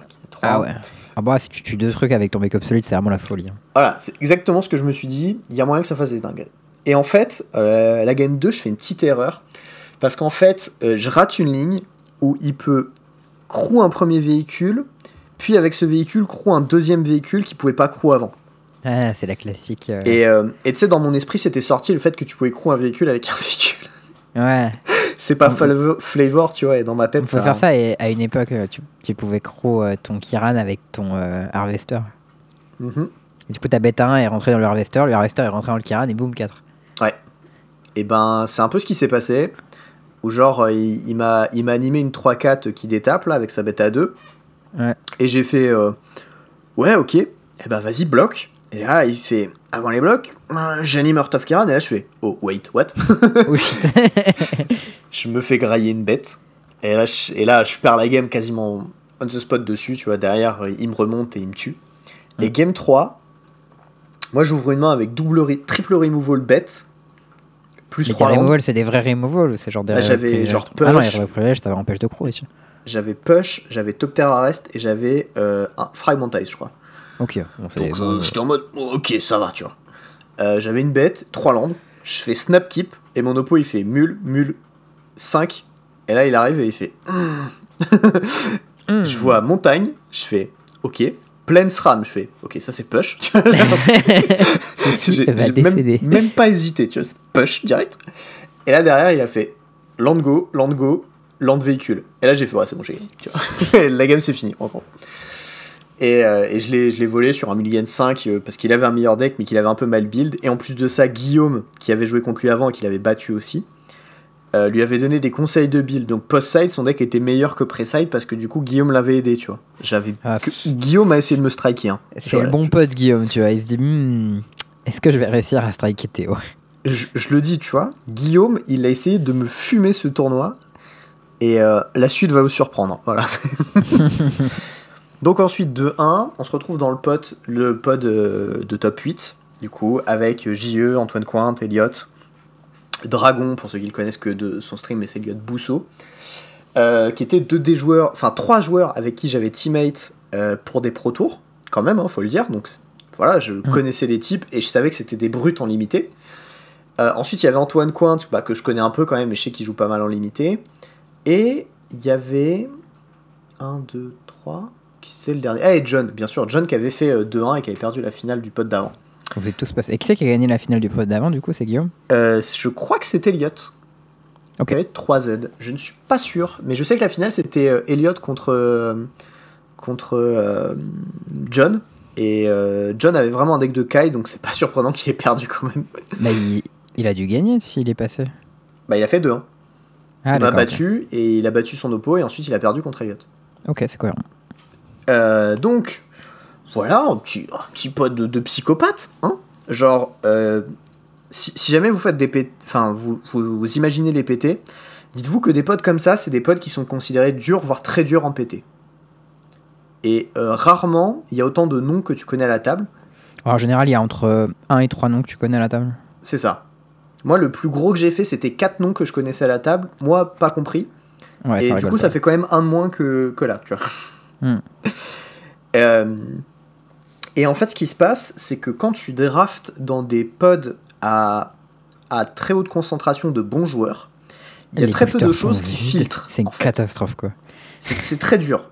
Vous, vous imaginez pas à quel point c'est dur parce qu'en fait, tout le monde sait ce qui est bien. Surtout dans un format, dans un tournoi qui a été écrémé comme ça. Les gens, Mm. ils arrivent en haut de ce tournoi, ils savent jouer le format. Tu, tu tomberas pas sur des gens qui sont là un peu en mode euh, YOLO, j'ai chaté, tu vois. Mm. Tu, ça, ça arrivera pas. Ou alors, faut vraiment que le mec ait la, la choune de sa vie, quoi. Bref. Et, et du coup, ce qui se passe, c'est que toutes les bonnes cartes, elles sont spot par les gens. Et elles sont piques parce que tout le monde essaie de drafter The Hard Way. Qui consiste à dire, tu vois une bonne carte, tu la prends, et ensuite tu builds ton deck et tes choix en fonction des signaux que tu reçois et de là où Mm. tu remarques que c'est ouvert. Sauf que quand tout le monde fait ça à la table, et ben il y a rien qui est ouvert. Sont, sont hyper vides, quoi. Voilà. Il n'y a, y a bah, plus de bonnes cartes dans les boosters. Donc tu te retrouves à build des decks avec des mauvaises cartes. C'est ça. Et, non, mais en euh, fait, quand tout le monde draft The Hard Way, ce qui se passe, c'est qu'à la fin de ton pack 1, ton pool, il est vide. Genre, euh, t'as une carte bleue, une carte rouge, une carte noire. Elles sont toutes bien, mais les cartes que t'as pris à la fin, elles sont blanches et vertes, donc tu t'en fous. Mais par contre, la carte que t'as reçue au 7ème ou 8ème pick, elle t'indique a- que Booster 2, tu vas avoir des bonnes cartes en vert. tu vois. Elle a plus. Non, au booster 3 d'ailleurs, elle t'indique pas Ouais, pour genre- booster 2. C'est ça Bah, qui est Booster pire. 2, normalement, ça compte un peu, mais genre, et là, Booster 3, euh, t'as des rares qui t'arrivent pick 8, t'es là en mode, oh quel plaisir. euh. Mais normalement, la fin de ton Booster 1, ton pack est dégueulasse, et au Booster 3, tu sais si t'as bien drafté. Quoi. Voilà, c'est un peu ce qui s'est passé. Et donc, euh, bah en fait, moi je reçois du blanc de. En fait, j'ouvre un booster moyen où je prends un truc, euh, le removal à 3 blancs qui dit détruisez la créature 3 de force ou plus, Scryan. Skywhaler Shot, je crois. Ouais, c'est une bonne carte ça. Euh, je pique ça, derrière on passe un truc. Il y a une bonne carte et un removal blanc. Vu que j'ai déjà un sort blanc, je fais ok, on prend le removal blanc. Et en fait, j'essaie en fait, de moi me positionner pour euh, indiquer les autres joueurs à la table sur leur couleur. Et du coup, essayer d'avoir un reward plus important sur ma couleur. Alors, je sais que je suis conscient que c'est un petit peu risqué, mais d'un autre côté, quand tu drafts The Hard Way et que tu sais que les gens autour de toi vont drafter The Hard Way, c'est quelque chose que je pense est correct de faire. C'est un cas très spécifique hein, quand même. tu peux élaborer? Eh ben, en fait, si toi, tu euh, te décides rapidement par rapport à des signaux relativement faibles qu'on t'envoie, Notamment Mhm. ce pic-là où j'avais le choix entre une bonne carte ou. Ah oui, les gens vont s'adapter aux signaux que toi tu envoies, c'est ça Voilà, les gens vont aussi s'adapter et moi, mes choix, ils vont également avoir une influence autour de moi. Donc, Ouais, ça c'est une, une théorie qui dit qu'à une table, si 7 joueurs draft, draft The Hard Way et qu'un joueur euh, force comme un animal, le joueur qui force aura le meilleur deck. c'est un peu ça, mais j'ai pas non plus forcé comme un animal. J'ai quand même Hmm. écouté ce qui se passait, à ce qui venait à droite. hein. J'ai aussi fait- gaffe à ce que j'envoyais, machin. Et en fait, là, c'était des choix qui étaient plutôt close, et du coup, j'ai systématiquement priorisé la cou- les couleurs que moi j'allais jouer a priori. Et donc, ce qui Hmm. s'est passé, c'est que mes trois premiers pics, c'était trois removal blancs. Et du coup, j'ai fait, bon, ok, j'ai une info, Comme- je vais jouer Comme blanc. par hasard, Théo a des cartes blanches dans son pool. Mais c'est c'est pas vraiment la question en fait. Genre, on, on- on peut un peu. Enfin, j'ai essayé de retrouver mon, mes logs de draft. J'ai un fichier de log de draft, mais je ne sais pas comment l'exploiter. Donc, euh, Je te montrerai tout à l'heure. Voilà, si tu veux. On pourra en parler après et je pourrais euh, montrer mes, mes logs de draft sur Twitter aux gens et tout. Donc, si jamais vous voulez. Ouais, voilà, dans, le Discord, dans le. Discord, on pourra en discuter, ça serait intéressant, je pense. Et ben voilà, on peut en discuter dans le Discord également. Mais bon, globalement, j'ai fait une petite review des, des pics euh, sur, euh, sur mon stream dimanche après, après le draft, du coup, Mm. et après les games. Et euh, globalement, j'ai fait des choix qui sont relativement académiques. J'ai juste un petit peu poussé de ma couleur, mais vraiment très légèrement. hein. J'ai juste Mm. incliné le choix de manière à me positionner là où j'avais déjà des pics pour assurer un peu mes fesses, quoi. Ouais, moi c'est un truc que je fais pas trop en Kaladesh parce que comme justement euh, je trouve que le fixing est vraiment bien entre Prophetic Prism et euh, Renegade Map qui sont colorless pour, donc pour tout le monde et en vert en plus Attune Weaver, l'enchant de vert et la commune qui va te chercher un land bah je trouve que t'es rewardé en fait quand tu piques à droite à gauche des bons removal ou des bombes ou des machins qu'à la fin tu vas pouvoir euh, euh, splasher ou que tu piques au début du fixing et qu'à la fin tu récupères n'importe quel removal ou bombe qui passe quoi. Ouais. Le problème étant, c'est qu'il faut pas oublier qu'à la table, les removals, ils vont pas faire le tour. Ouais, non, mais c'est sûr, mais c'est que ça tu vas quand les même prendre pack 2 ou pack détail. 3 euh, dans les premiers pics. Ouais, mais ça, ça n'empêche. Si je pique un fixeur au-dessus d'un removal, je sais que ce removal, je le reverrai pas. Point. Mhm. Donc, donc tu, tu, tu peux pas dans ce spot en fait le, le faire. Tu, tu peux le faire quand tu drafts sur Arena et que euh, t'as as 7 random à côté de toi, tu vois. Non, mais il y a toujours des spots où tu peux prendre. Enfin, si c'est pas ce removal là que tu prends, tu prendras un autre où tu aurais dû prendre un fixing devant. ou- Hmm. Une fois que tu as du fixing, les removals, tu peux les prendre dans toutes les couleurs. Si t'en as pas, tu peux prendre des removals que dans tes couleurs. Soit. Pas Euh, de toute façon, il y a eu très peu de fixing qui est passé à la table. Il y a eu genre 3, cartes de fixing au total un prisme, un attune et une map, je crois. Qui est très Ouais, j'en faible. Et, euh, et en fait, du coup, moi je me retrouve à piquer 3 removal blancs. Ensuite, je tâtonne un petit peu sur les cartes qu'on me passe. Je prends des trucs, machin. Et en fait, là, à partir du, pec- du pic 8, je commence à être très très attentif à ce qui revient. Hmm. Bah, c'est Et ce là- moment-là qui est important. En fait, euh, je vois un Night Market Lookout qui revient pic 10, je crois, un truc comme ça, au pic... entre le pic 8 et 10. Je suis plus tout à fait sûr de la, de la position. Et du coup, je fais. Alors, je rafte blanc, j'ai des removals. J'ai chopé des cartes moyennes noires, mais que j'ai vu un petit peu tardivement. J'ai vu quelques cartes blanches, mais qui étaient nulles. Et je fais. On peut peut-être faire un truc. Et tu sais, il y a cette étincelle qui pop dans ma tête et je me dis. Ah, mais c'est Hmm, c'est quand même de la boue un peu, un night market lookout. Ouais, mais c'est pas la question. du coup, du coup, je vois la genre, carte. le premier qui revient, moi je l'aurais même pas regardé, tu vois. Je l'aurais Ah, peut-être ouais, en me disant, bon, ah, de toute manière, il y a rien dans le pack. Mais c'est là où je jamais. pense que j'ai eu un petit coup de génie, tu vois. Et, et j'ai vu la carte et j'ai fait Putain, mais cette merde n'empêche Tourin, si tu peux la faire passer et que derrière tu chopes des véhicules, c'est Ouais, vraiment ça met des- hyper con, tu vois. Ça et j'avais jamais vu, enfin, j'avais jamais fait ou même joué contre des gens qui avaient cette synergie.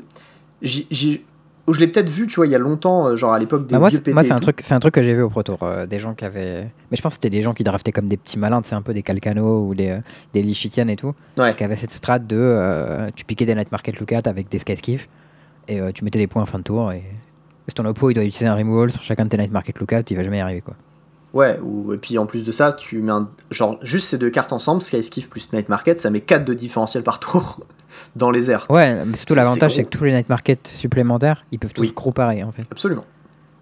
Bon, euh, du coup, je, je vois le Night Market, et là dans ma tête, ça fait Hmm, ça peut être sympa. Et je regarde à côté, je vois un Live Fast, ce qui est une carte de pisse en noir euh, dans ce format.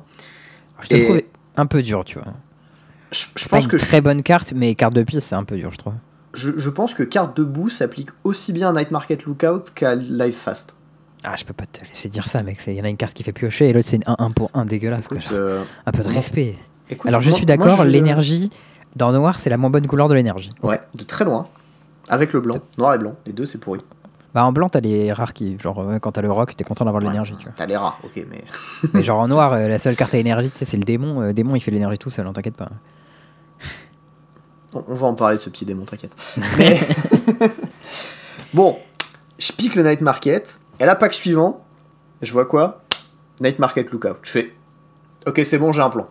Je Ah le slam. Je, je draft à côté de toi, tu vois, tu récupères toute la boue, tu nous laisses le bleu, le, vert- le bleu, le vert, le fixing, euh, les grosses bombes. Non, prends- prends- prenez toutes vos cartes de piste. Moi, tour 6, t'es mort, frère. Y a pas de problème. Eh mec, je vais splasher un petit mec obsolète, tu vas perdre tout ton board. J'ai bien fait attention. J'en ai vu un passer dans le draft. Je l'ai slam pick, d'accord? Je voulais même pas jouer contre cette carte. Je savais que ça allait me fumer. Je l'ai pris. Les mecs contre-pique les moins 1 moins 1 quoi. Ben ouais, mais c'est c'est pas si con en fait. Quand tu sais que tu vas perdre contre cette carte, c'est Non, en vrai, quoi de la pique. ouais. Bon. S'il y a des cartes spécifiques qui vous défoncent que vous, parfois c'est correct de les prendre. Euh, pas en draft sur Arena parce que tu joues pas forcément contre tes opposants, sachez-le. Bref. Euh, Oui, en pod. Mais là spécifiquement, c'était un draft de pod, c'est un petit peu différent. Toujours le contexte est très important aux décisions que je prends. Mm. Euh, je finis le pack, j'ai 9 playables en Orzhov, j'ai chopé une carte rouge qui était pas mal et euh, je crois c'est à peu près tout. Tu vois. Donc je suis en mode, bon, a priori, on va jouer noir-blanc, tu vois. Mm. Derrière, euh, je sais plus si à ce moment-là j'ai déjà le Sky Skiff ou pas. Euh, mais, mais je sais que dans ma priorité, il va y avoir des Night Market Lookout, des Removal et des véhicules. Et, et vraiment, je vais, je vais mettre l'accent très fort sur ces cartes-là. En vrai, moi je trouve ça chaud de commencer à partir sur cette strat avant d'avoir un Sky Skiff. Parce que le Night Market Lookout, c'est la partie facile de combat à récupérer parce que personne en veut. Mais en fait, t'as le pas Sky besoin du Skiff, Sky c'est déjà une carte pas mal, tu vois, les gens en veulent un peu normalement. En fait, si t'es dans un draft de- comme celui-là où tout le monde va drafter très bien Zardway, t'as pas vraiment besoin du Sky Skiff, t'as juste besoin de véhicules. Et ouais, si mais genre si tu prends les coûtent pour pas 6 trop par cher. exemple, Crow 3, ils sont beaucoup moins bien.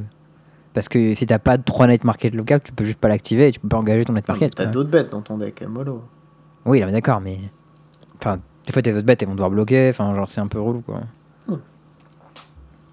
On est d'accord que Sky Skiff c'est la meilleure.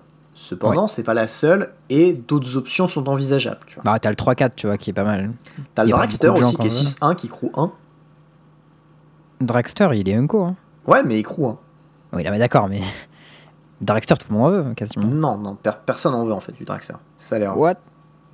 C'est pas une bonne carte le Dragster, ça meurt sur un cerveau. Ah, tu parles du 6-1 Bah oui. Ah, j'ai cru que tu parlais de Dragster, celui qui est 4-4 et qui fait piocher 2. Ah non, non, non, non, moi je parle du 6-1, qui est Unco Ok, ok. aussi d'ailleurs. Ouais, non, lui, s'appelle Dragster. Ok. Ouais, non, lui, tu peux l'avoir, tu peux l'avoir pick 14 si tu veux, je pense. euh, Voilà. J'étais à peu près sûr que ça c'était une carte qui allait pas être trop disputée. Euh, Il y avait la Ballista aussi qui est vraiment bien, qui est euh, Ouais, ça, c'est 6, pas mal. crew 3 et qui ping. Avec des Night très, très Market, fort le ping, tu vois, il commence à être, euh, à être relevant quoi.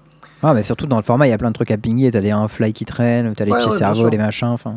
Oh, Il y, a- il y a- il y a pas mal d'options. Et, euh, et du coup, je vois un peu ça, tu vois, je commence à avoir mon idée. Là, pack 2, j'ouvre quoi? Démon.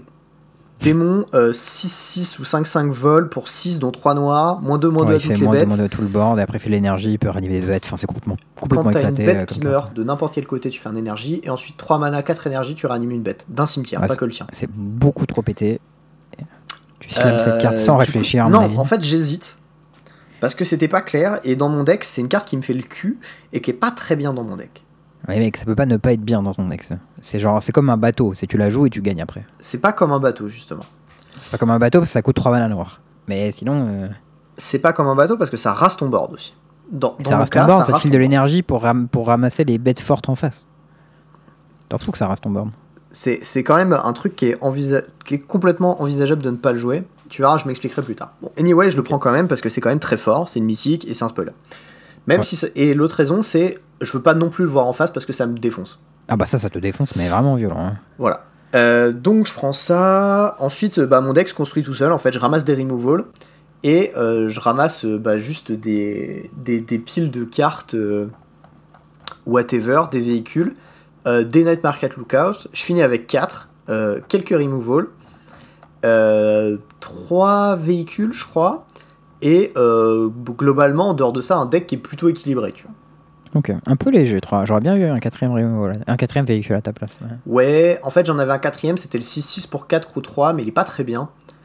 Ouais, mais celui-là, c'est typiquement que tu veux pas avec tes Night Market le 4 parce que bah, il te faut de la force pour le crew, c'est un peu chiant. C'est exact. C'est dommage, il est bien dans pas mal de decks verts par exemple, où t'es bêtes en suffisamment de patates pour qu'une seule puisse le crow. mais- Ou genre avec dans les decks rouges, t'as plein de bêtes rouges de curve à 3 de force. Qui sont un peu Euh. nazes d'ailleurs, et du coup qui sont contents de crow un 6-6. C'est vrai. Euh, donc je me retrouve avec mon pack. Mm.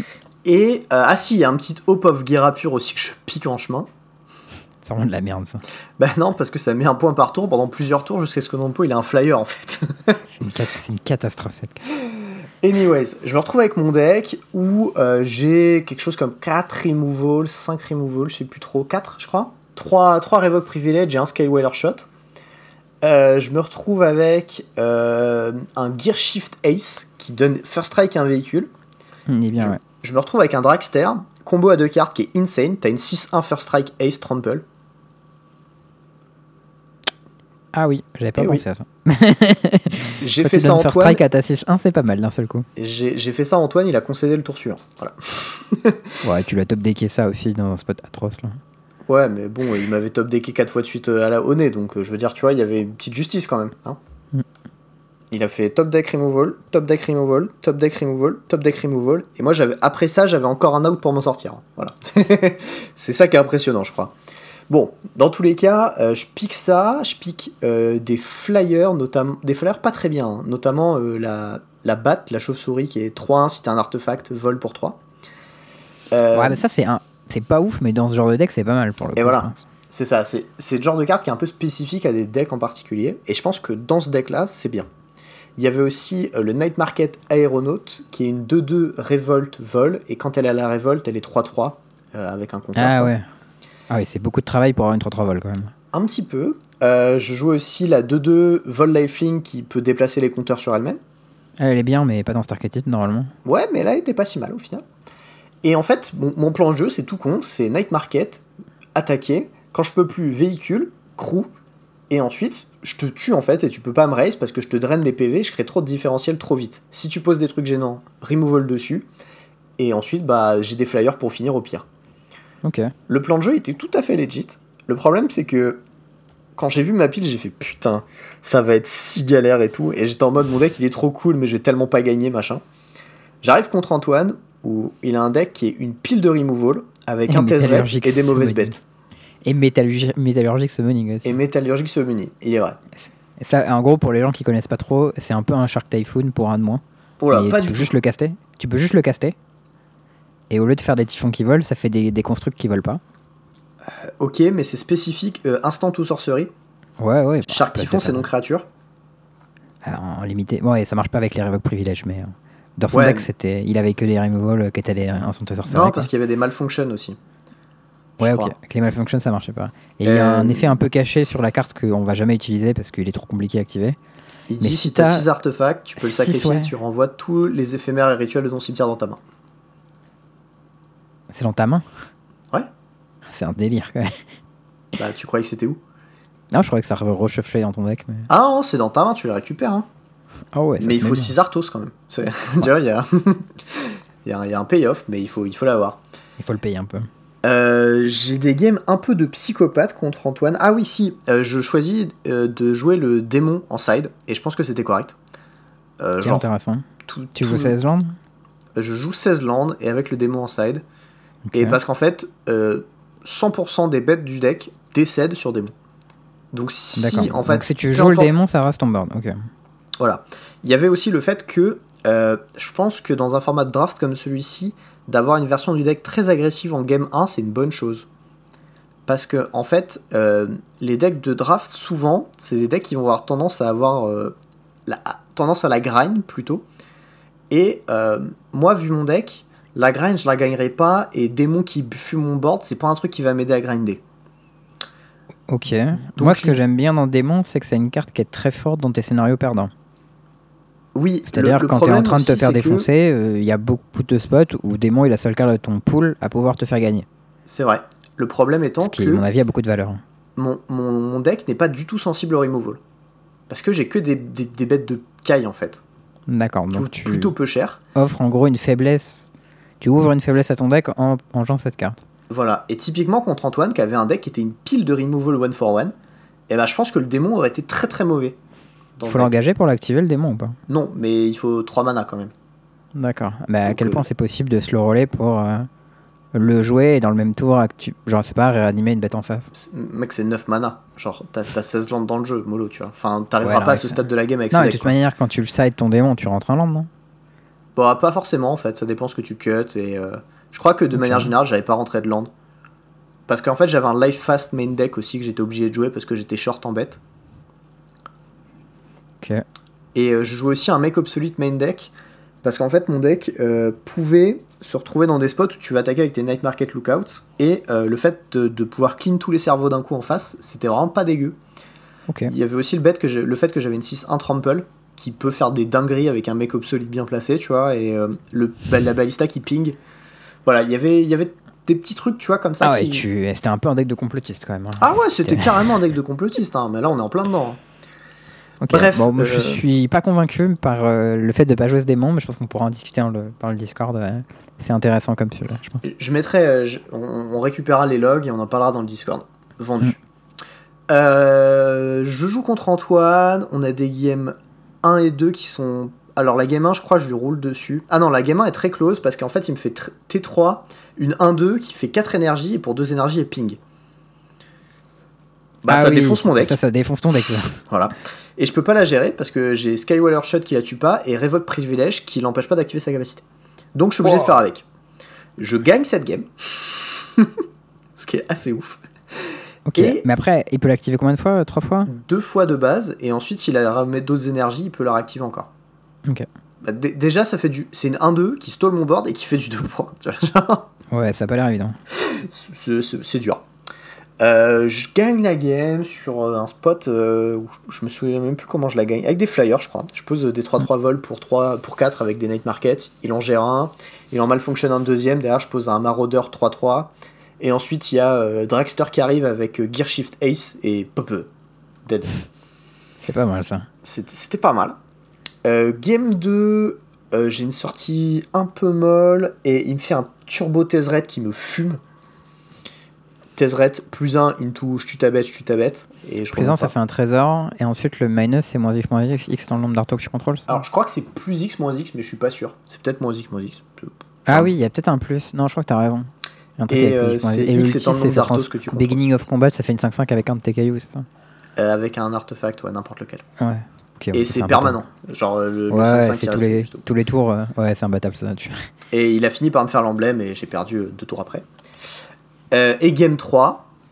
euh, alors là, c'était vraiment une game d'anthologie où je suis. Mais si bien. Mais vraiment dans un spot où j'ai des kilomètres d'avance. Et il y a un tour clé où je suis en mode bon, là, s'il y a un removal, c'est chaud. Et je sais que si là, il va vraiment le jouer. Et en il a fait, fait il- Metallurgic Summoning. euh. et ce tour-là, il fait métalligique, métallurgique summoning et je suis en mode, pourquoi j'ai gagné, tu vois. Genre vraiment, Ouais. j'ai gagné la game. Et là, en fait, on top, il fait top deck, euh, désintégration. Désintégration, je fais une 3-3, je bloque, non? Euh, non, parce que j'ai attaqué avec des flyers justement pour pas m'exposer à ça. Ok. Je l'ai vu venir, Antoine, tu vois. Je, je, je savais qu'il était sour- fourbe. Pas mal la petite synergie à désintégration avec Summoning. Tu te fais un petit artefact avant, de... avant que ton removal il résolve. Euh, il me pioche summoning dans euh, Dai Young, dans Furious Reprisal, Oh. dans. Reprisal, ça doit bien buter ton deck ça. Ça a fait du 2 pour 1. Dans euh, Malfunction, je crois. Ok. Ça, Ah ouais. c'est ces 4 droits. Mais après, son deck il a été chargé en removal. Il m'a quand il m'a envoyé son deck par message. Il m'a dit Je crois que c'est un peu de la puce mon deck, mais j'ai des removals. Bah, il y avait 3 désintégrations et je sais plus quoi d'autre. Enfin bon, bref. Euh, Et en fait, moi, pendant toute la game, je le, je le descends, je le descends, je le descends, je slam des véhicules, machin, je le gratte. Et euh, et il y a ce dernier tour où il chope un dernier removal. Je crois que le dernier removal c'était Dai Young d'ailleurs, donc ça doit être dans l'autre sens. Et vraiment, le, dernier, c'est celui qui m'achève, tu vois. Genre, j'étais bien dans la game tout le long. Et, ce dernier removal qui tue ma dernière pète me bute, tu vois. Genre, je suis, au fond. Et je suis en mode, bon, bah, faut chatter. Et je garde un, un, euh, build to last qui est plus de plus 2 indestructible sur un artefact. C'est pas plus 3 plus 3 Ah non, j'ai crois que c'est. C'est Build to Smash. Strike, un truc comme ça qui donne plus 3 plus 3. Smash. Smash. Build to Smash. Qui fait plus 3 plus 3 à une créature attaquante et si c'est un artefact, elle a piétos. Ouais.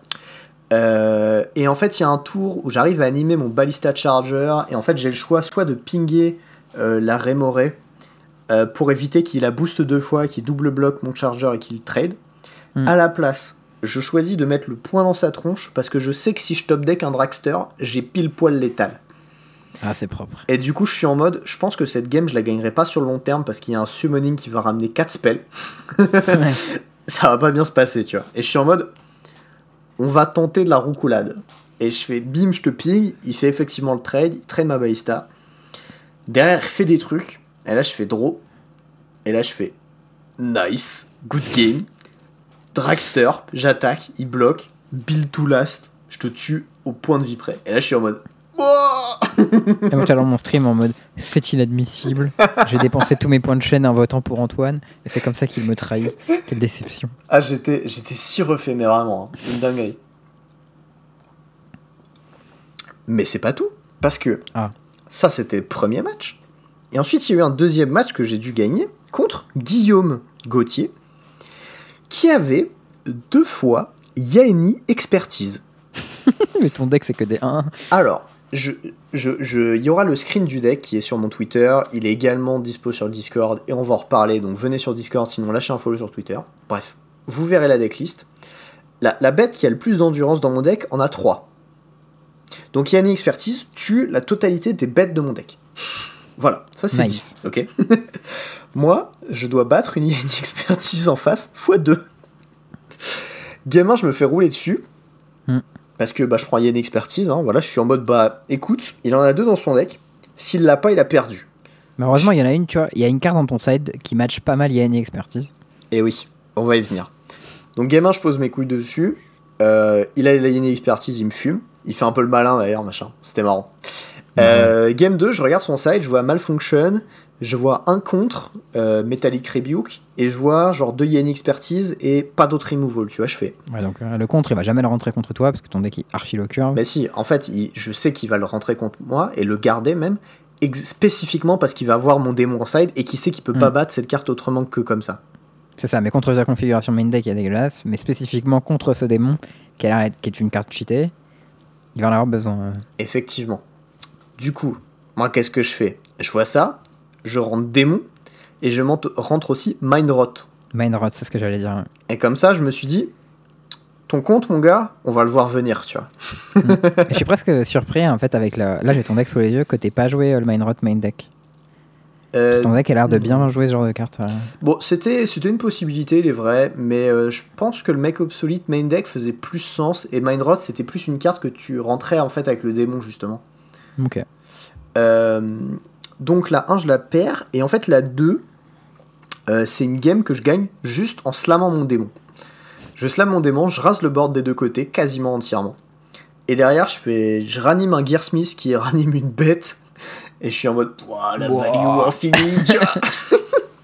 je commence à trade à faire tous les trades de la terre parce que je sais qu'il y a rien qui gère mon démon dans son deck sauf double Yeni expertise. Son soul out. Ah ouais, bah, laisse tomber. donc euh, c'était le bout du monde évidemment. Et euh, au final je, le- je le grind, je le tue. Et game 3, même spot, il y a un démon, il se fait malfunction. Et je commence à ranimer des bêtes en face. Je lui récupère un Fen Hauler, euh, je récupère un Gearsmith machin. Il arrive à 8 mana et il fait il y a une expertise, il y a une expertise. Damn, il a tout donné. Et moi, le tour d'avant, j'avais attaqué avec un Ballista Charger qui avait trade en fait son euh, Gearsmith Serpent, je crois qu'il s'appelle. La Ouais. 5-6. Et en fait, euh, ce qui se passe, c'est que moi je me suis dit, je sais que ton solo out c'est ça, on va quand même jouer un petit peu autour. Je garde 3 mana up, tu vois, dans un coin, toujours, juste dans le doute où on arrive au point de 8 lands et qu'il puisse me. euh, que les lands, du coup, lol, puissent euh, me faire la double Yeni expertise. T'es bête. Et du coup, tu fais en réponse, je paye 3 et je réanime. Non, parce qu'il faut, il faut déjà que la première passe en fait.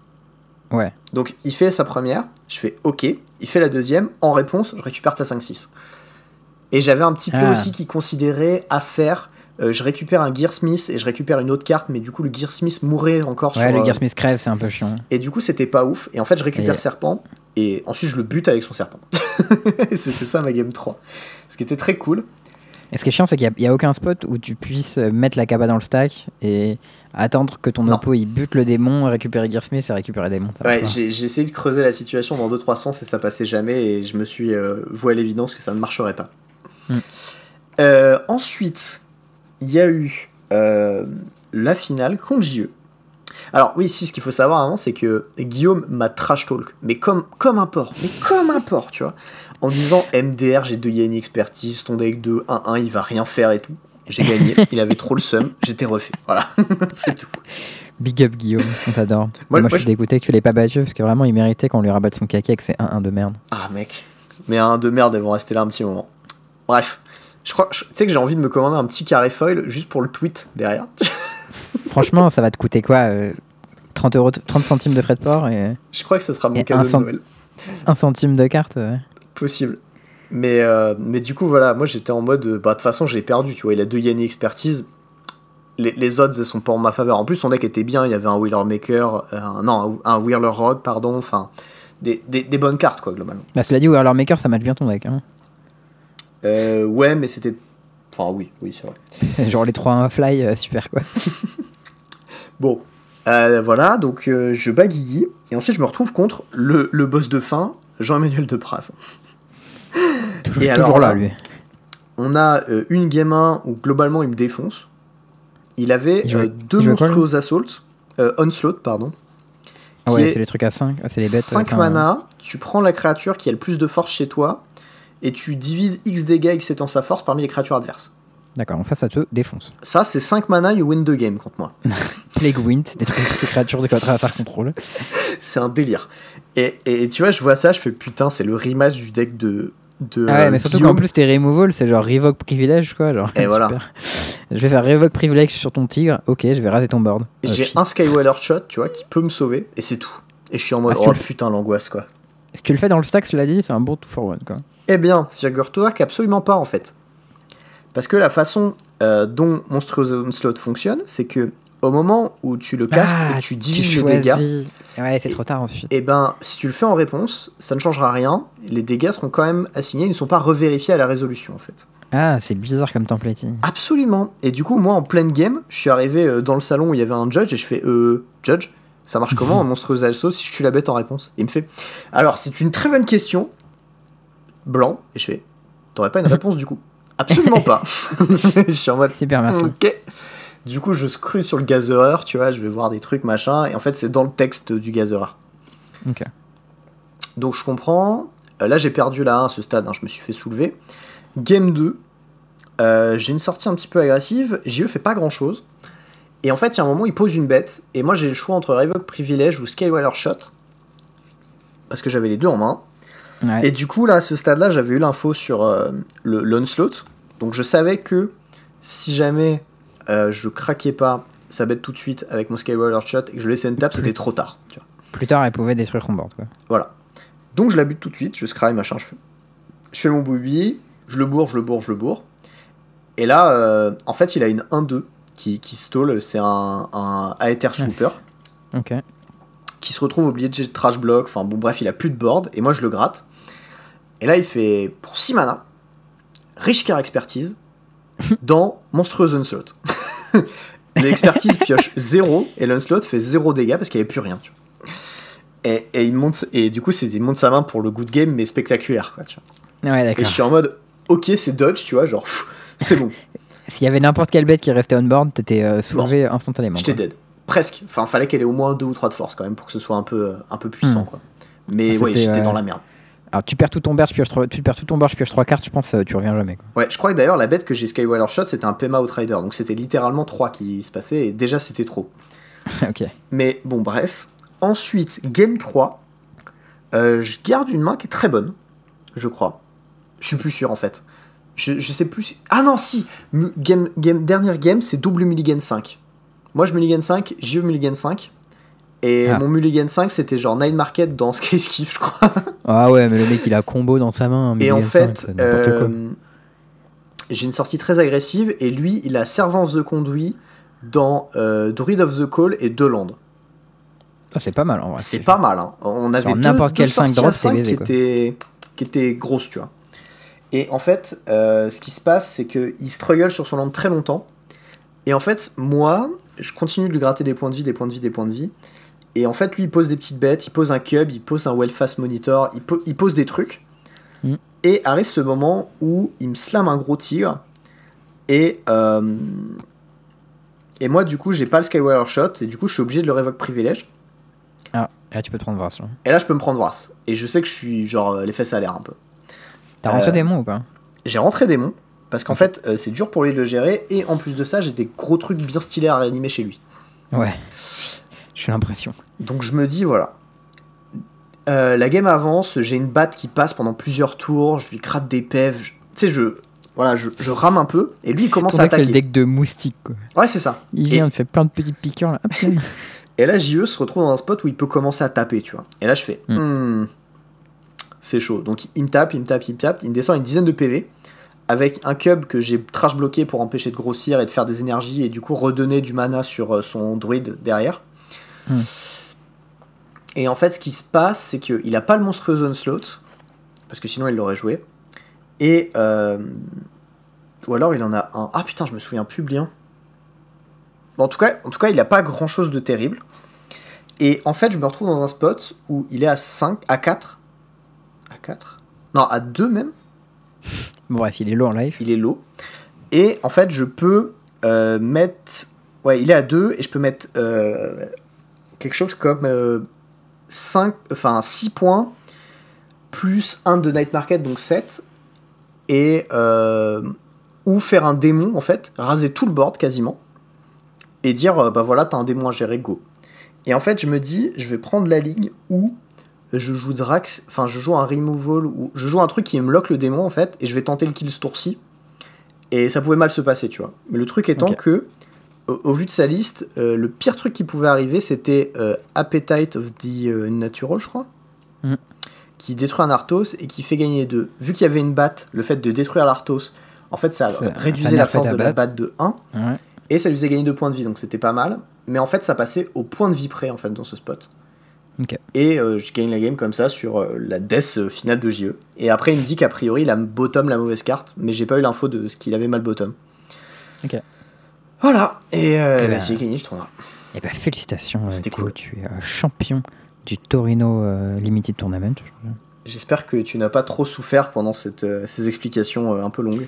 C'était un, un peu laborieux, mais j'ai pu me replonger un peu dans la game et regretter de ne pas avoir fait ce tournoi pour te rosser. J'aurais bien aimé que tu essaies en tout cas. C'était avec plaisir. Euh, Ensuite, toi. Ah bon, six derniers trucs. euh, venez faire les prochains Torino euh, trucs parce que c'est vraiment trop cool. Voilà. Ouais, bah ça a l'air bien chauffant, surtout quand on va jouer avec tous les poteaux qu'on joue en, en boutique, euh, ça va être chouette. Bon, moi, du coup, pendant ce temps-là, je, je, je faisais pas ce tournoi-là, mais je faisais l'Arena Open, Et oui. qui était, donc qui était en historique. Euh, et moi, euh, j'ai fait le truc historique, je me suis dit, ah, il faut que je m'inscrive et tout, bien, je fais mon inscription, je clique sur inscrire, et ensuite, je me rends compte que j'ai cliqué sur historique Arena Open, mais pas historique Arena Open traditionnel. et je me dis, ah putain Du coup, c'est le truc en BO1. Et je me dis, ah mais merde, j'ai jamais joué une game euh, d'historique BO1 de ma vie. moi. Et je me dis, bon, qu'est-ce qu'on va jouer comme deck? Alors déjà, je me dis, bon, moi j'avais mon deck 4 couleurs, midrange, euh, taille, go, machin euh, prévu, tu vois. Un euro quoi. Je me dis, bon, ouais, je vais jouer ça, c'est un bon deck, pas se faire chier. Je pensais que j'allais jouer sur le tile plutôt que 4 couleurs parce que bah, ça a l'avantage d'être bien dans le mirror et qu'il y aura beaucoup de gens qui jouent 4 couleurs. Enfin bref, je sais pas trop quoi. Et, euh, et là, du coup, je me retrouve en BO1, je me dis, Hmm, qu'est-ce que je vais jouer? Je demande pas à tout le monde, ouais, vous pensez faut jouer quoi et tout. Euh, j'ai pas du tout les cartes pour jouer Gobelin, donc c'est mort. Euh, je regarde pour jouer Aura, j'ai 0 SRAM, 0 Core Spirit Dancer. T'as fait, je crave pas ces cartes de merde, c'est mort. Ah, mec, si j'en ai 8 à crafter, déjà, j'ai déjà pu les wildcards, tu vois, donc c'est mort. je me dis, ok. Alors, je me dis, Hmm, attends, il y avait pas euh, Florian Trott qui avait posté une pile des enfers, là, avec euh, des tokens et je sais pas quoi sur euh, Twitter? Ça avait l'air d'être bien en historique BO. Enfin, je dis ça alors que j'avais craché dessus, parce que je suis un gros salaud, bien sûr, mais... euh, J'ai fait exactement pareil, t'inquiète. Du coup, je vais voir. Je me dis, oh putain, j'ai trois transmogrify en vrai. hein. J'ai pas tant que ça à crafter. Je regarde les autres trucs, c'est des mythiques, genre euh, les Behemoth Behemoth aussi. Dis, mythique. Ah. Et l'autre Transmogrify à rouge, rouge, rouge, elle est mythique aussi. Ouais, elle est mythique, ouais, c'est super chiant. Et en plus, il y a toute la mana base Boros à crafter, parce que bah, je crafte pas des landes Boros. Je me dis, oh, vas-y, ça fait trop chier. Et là, je sais plus, je crois que c'est toi qui me dis, euh, sinon tu peux jouer. euh, Ou c'est peut-être Antoine qui me dit, ouais, tu peux jouer avec deux sacs. C'est pas moi. Je crois que c'est Antoine. Antoine, il m'a dit, ouais, tu peux jouer avec deux sacs, euh, ça a l'air pas mal. Il m'envoie une decklist. Il m'a dit, ouais, moi je joue ça ou Nine Lives. J'étais à Nine Lives, bien sûr. Bah, y a- j'ai zéro Nine Lives, j'ai zéro Solemnity. Je dis, ok, laisse tomber. c'est mort, tu vois. Et je me dis, ouais, bah, rack de sac, euh, bah, j'ai toutes les cartes à part les Chandra, mais je veux bien crafter des Chandra, tu vois, c'est des bonnes cartes. Et, euh, le deck a l'air pas mal. euh, a priori, il est bien contre Aura, il est bien contre. Il est pas trop mal contre Gobelin, tu vois. Je me dis, bon, bah, let's go, tu vois. Du coup, bah, j'en sais première game. euh, 1-0, 2-0, 3-0. Ok, ouais, j'ai battu euh, Colorless Ramp, qui normalement est un match-up atroce. Euh, Gobelin, euh, après je joue contre, euh, je sais plus. je joue contre Aura. Non, je j'ai pas joué d'abord. Aura, c'est free win normalement. Normalement. en tout cas, j'ai joué contre, j'ai joué contre deux gobelins, euh, un sultai, je crois, euh, un euh, colorless paradoxical, euh, et euh, je sais plus ce que j'ai joué d'autre, mais en tout cas, je me retrouve à 6-0. J'étais là en mode ah bah il est pas mal ce deck en fait. et euh, je me dis nice quoi. Et, et là, c'est le drame. Je me prends Aura qui me tue tour 4. euh, Putain, T'as réussi à perdre contre Aura avec sacrifice. Chaud quand même.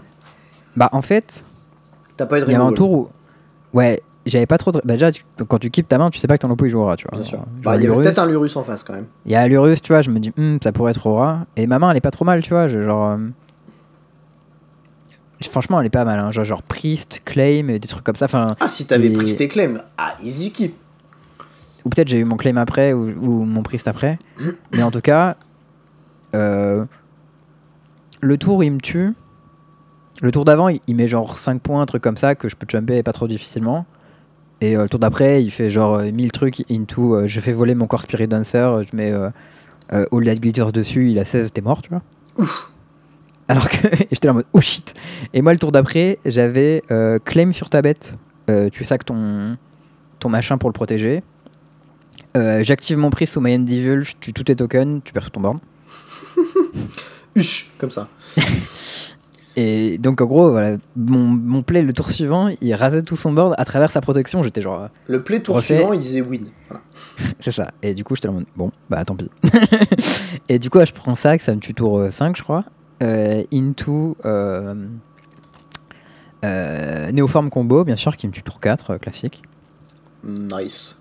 Voilà.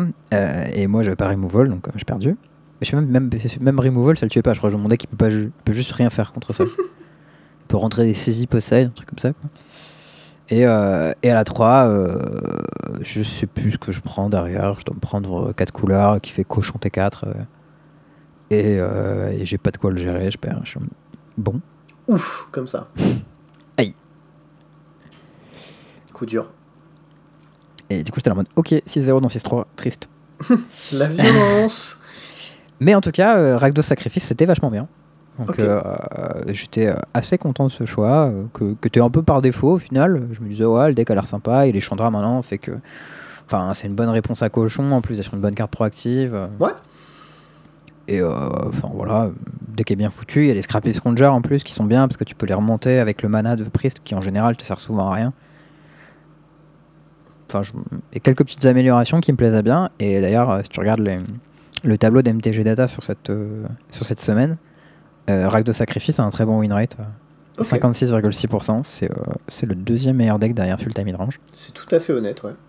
Ouais, et qui perd du coup juste contre les decks Hurons en fait, contre 4 couleurs et contre Ulta il perd. Et, euh, et sinon bah, il est très fort contre Gobelin et contre Aura, contre Blow Control, Paradox Engine. Et il est juste nul contre les autres versions de Sacrifice qui ont du vert. Ce qui est Parce logique. que Coco. Euh, voilà. Ok. Euh, Est-ce que tu en as refait un autre? Ouais, du coup après j'ai voulu faire un run en BO3. Ouais. Je me suis dit bon bah du coup je vais reprendre BR parce que c'était chouette. Et euh, cette fois-ci j'aurai des saisies dans mon side donc peut-être ce sera cool. Et, euh, et au fait je, je me suis pris 4 couleurs euh, euh, Uro qui du coup euh, avaient des cochons. Et on a fait un BO3 qui était tendu mais j'ai perdu à la fin et du coup j'étais Ah, 0-1 out, un peu dur. Ouf, coup dur. Ouais, un peu. Tant pis. En vrai, j'aurais bien fait cet event avec euh, Paradox. Ok. Mais, La euh, version mais, euh, Ouais, j'avais pas trop les. Les cartes. Je pense j'aurais peut-être joué la dernière version de Thierry qui avait l'air bien, qu'il avait récup de Caprins. euh, qui jouait des Narset.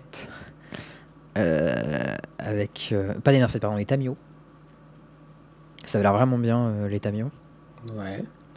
Mais des des dernières versions que j'ai vues, enfin là, je vais te- tu verras tout à l'heure, j'ai quelques petites decklists de gens qui ont fait des runs notables, qui jouaient ce deck, et euh, tout le monde a été plus inventif les uns que les autres.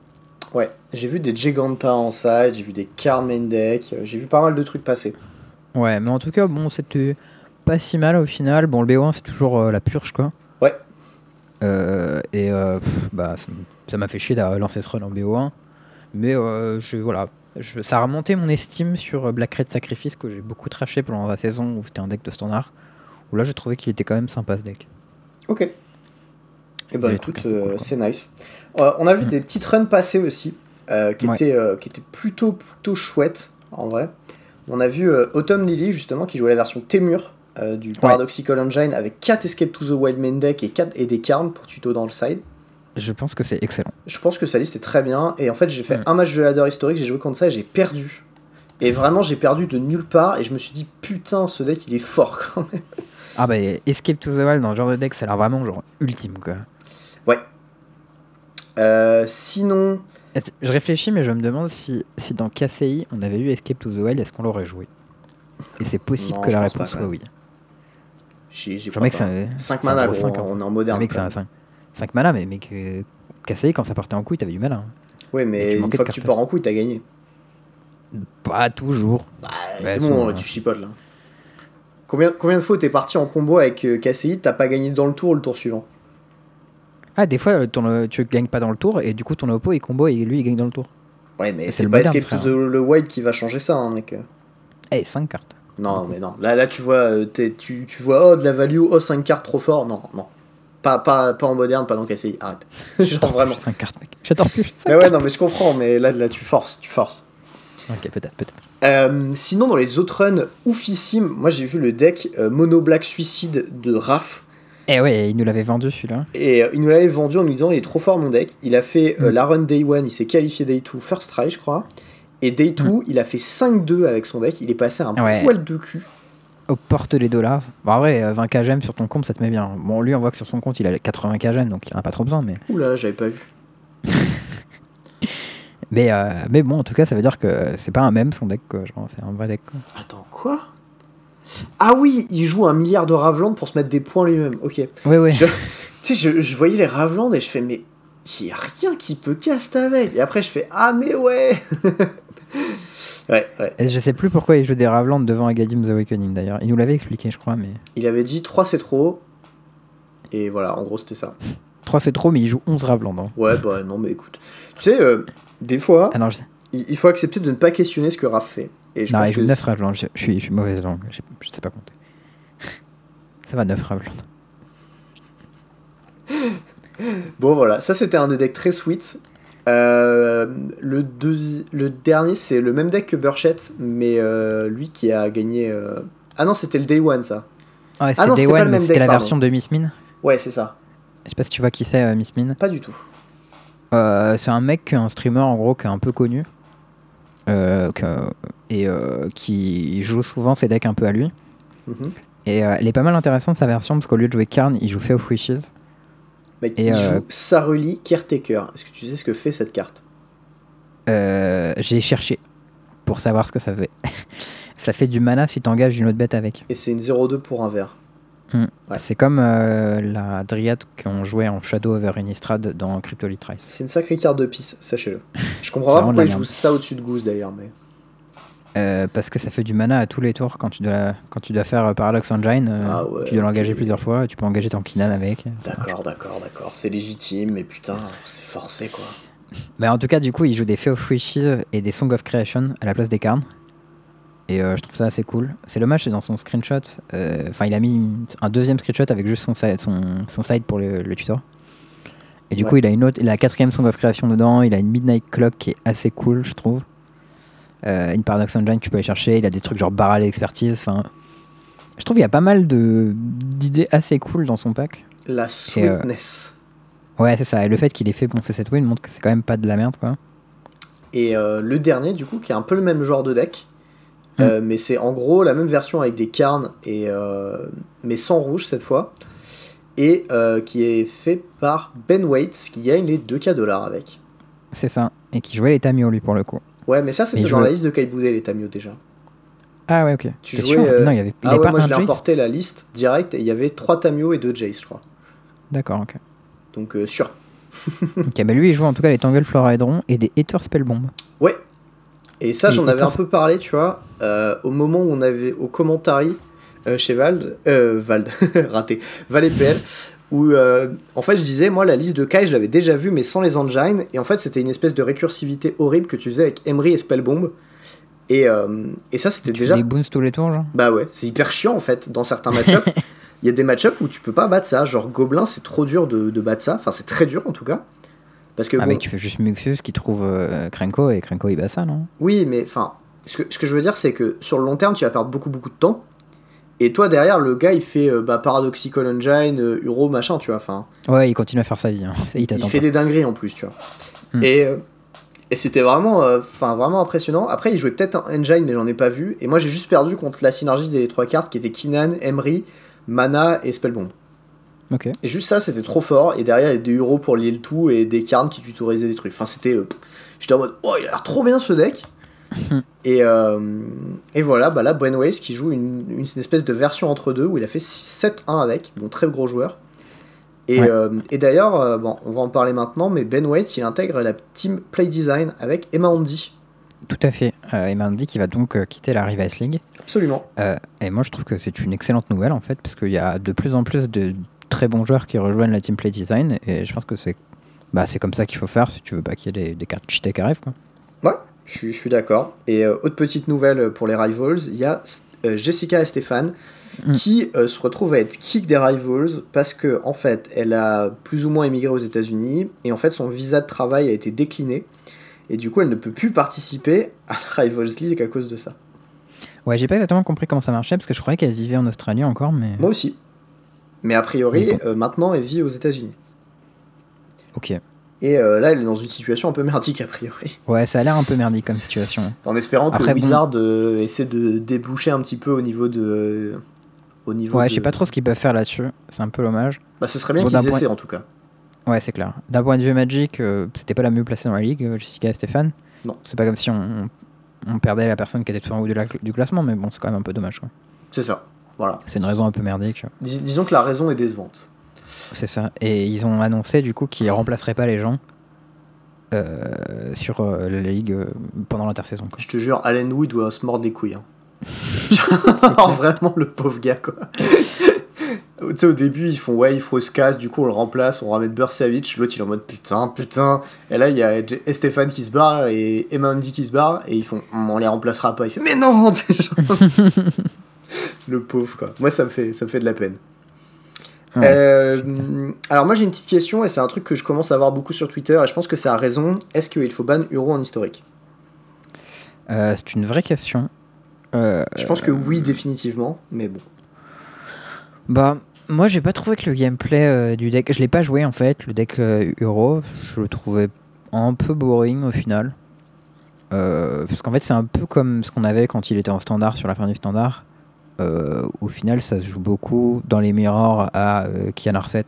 Parce que Narset, ça stoppe tout ce que tu fais en face. Genre euh, les Krasis, les Euro et tout, tout, tout est arrêté par Narset. Ou si t'as Nissa, parce que Nissa ça tue Narset. C'est genre les deux seules cartes qui comptent et tout le reste de ton deck, c'est que des cycleurs qui marchent plus dès que ton oppo a Narset, quoi. Et les match-ups contre les autres decks, genre ouais, les gobelins, il faut contrer Muxus ou lui faire saisie, et puis sinon, bah, il te défonce. Et, les decks sacrifices, c'est genre, ah, je fais cochon, et si je fais cochon et que t'arrives pas à le gérer, ben, la partie s'arrête. a, priori, euh, beaucoup des gros joueurs ont joué Sultai, notamment LSV, etc. Ils ont fait les wins avec, et euh, a priori, euh, ça, a l'air d'avoir une, une rengaine un petit peu globale qui dit en gros, it's time to go, Euro, tu vois. Ouais, bah alors quand tu regardes les win rates euh, sur la dernière semaine, d'après MTG Data, on aurait euh, 60% de win rate sur Sultai avec un match-up favorable contre les 5 decks les plus joués. Bah ouais. Et Alors, je quand, pense quand que tu vois ça, a priori, c'est la fin. Quoi. Mais... Ouais, je, je pense que c'est essentiellement dû à Euro, ça, en vrai. Bah, je sais pas en fait, parce que le problème, c'est que si t'enlèves Euro, est-ce que euh, midrange peut exister dans ce format? Parce que, ben, tu regardes ce que. Qu'est-ce qui va les battre les decks combo si c'est pas un deck. euh, Alors, midrange, je sais pas, mais typiquement, moi, euh, j'ai joué à un Blue Black Control. Hmm. Et euh, c'est un deck tout à fait legit dans le format. Voilà. C'est euh, vraiment un deck pur contrôle euh, qui joue des Narset main deck justement pour essayer de pas se faire complètement détruire par des euros. Et qui a un match-up ok-ish contre Sultai. Et en dehors de ça, il a des match-ups très cool contre des decks.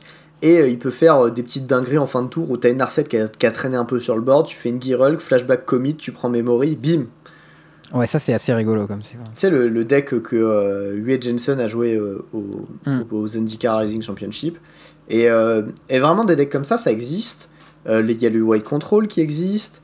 Il y a les decks. en fait, June Sacrifice, c'est un deck midrange. hein. Enfin, Ouais, non, c'est vrai que June Sacrifice, c'est un deck midrange. il y a, y y des decks même. qui existent. June Food aussi, c'est un deck midrange. Enfin, Moi, j'aimerais bien que Green Black Boa, ça sera jouable, mais je crois qu'on n'y est pas trop. C'est que pourtant, il manque pas grand chose. C'est un deck qui a un plan proactif qui est très puissant, plus l'accès à la fois saisie et push. Je vois pas trop de raison à ce qu'il soit pas bien dans ce format, tu vois.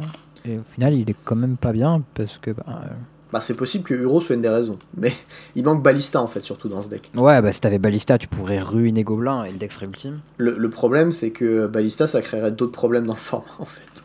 Ouais, bah le problème, c'est que tu fais boire Richcard, ton oppo il fait hop, lol, Muxus, et t'es là, je pleure. Ah, t'imagines, euh, tu fais. euh, Moi, je vais jouer euh, Ballista, j'ai un Eliod, lol, t'es mort. Ah, super le format historique. tu vois, genre. Non, mais tu bannes Elliot parce que c'est une carte de merde et que personne ne l'ajoute de Eh, toute manière et tu gardes. Ballista. C'est complètement con de bannir Ballista. La carte est hyper intéressante et a plein de patterns de play hyper stylés. Et à la place, on bannit Elliot, qui est une carte de mono blanc. Super. Ah là là. On sent le sel. D'ailleurs, euh, hein, si tu. C'est comme bannir euh, Felidar Guardian au lieu de bannir euh, Saïdira et tu vois, ça n'a aucun sens. Je, je suis d'accord que dans ce cas-là, c'est un peu con. Mais le problème, c'est qu'il y a d'autres problèmes qui peuvent être posés par Ballista juste que Eliod, tu vois. Bah quoi? Là, là, comme ça, je sais pas lesquels, tu vois. Mais typiquement. Bah, ça rendrait Boa un, un bon deck, je sais pas, ça me Non, mais je pas, pense que genre. les decks Karn seraient meilleurs parce que t'as une excellente target de Karn. Il y a euh, le fait aussi que. euh, Mais des tu- carnes seraient forts contre Ballista aussi. donc. Euh, Ouais, mais c'est. Enfin. Non, Oui. c'est pas un bon argument, je te Ouais, je, je vois pas bien le. non, mais. Genre, ok, j'ai pas réfléchi à la question, mais je pense que Ballista serait problématique globalement dans le format et que c'est pas une carte trop saine, quoi. Ok. Euh, bon, après, j'ai pas vraiment beaucoup, beaucoup d'arguments de plus. Après, si Euro part, ça pourrait, ça pourra beaucoup laisser de la place à Ragdos Arcanist, a priori, je pense. Je pense que ça laisserait de la place à pas mal de trucs, hein. Des, des decks un peu plus, je sais pas. Je sais pas si les decks Arcanistes, ils battent bien les decks Euro. Je sais pas, sur les matrices de MTG Data, ils sont censés avoir des bons match-ups contre les decks Euro, je comprends pas trop comment, mais... euh, Moi non plus.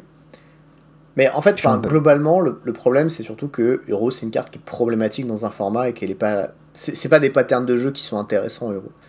Et Hmm. c'est- c'est pas une carte que, qui, qui est balance en fait et pose des problèmes de questions de design, des questions de match-up que tu pourras pas gagner parce que bah il y a cette carte en face ou alors tu es obligé de faire des sacrifices de, de psychopathe pour, euh, pour que ce soit ok. Enfin, il y a beaucoup de choses tu vois qui, qui sont problématiques avec et euh, voilà. je- moi, j'aimerais bien la voir partir. Bon, en même temps, euh, je joue pas beaucoup en historique donc à la limite. euh, Whatever, hein. fous un peu.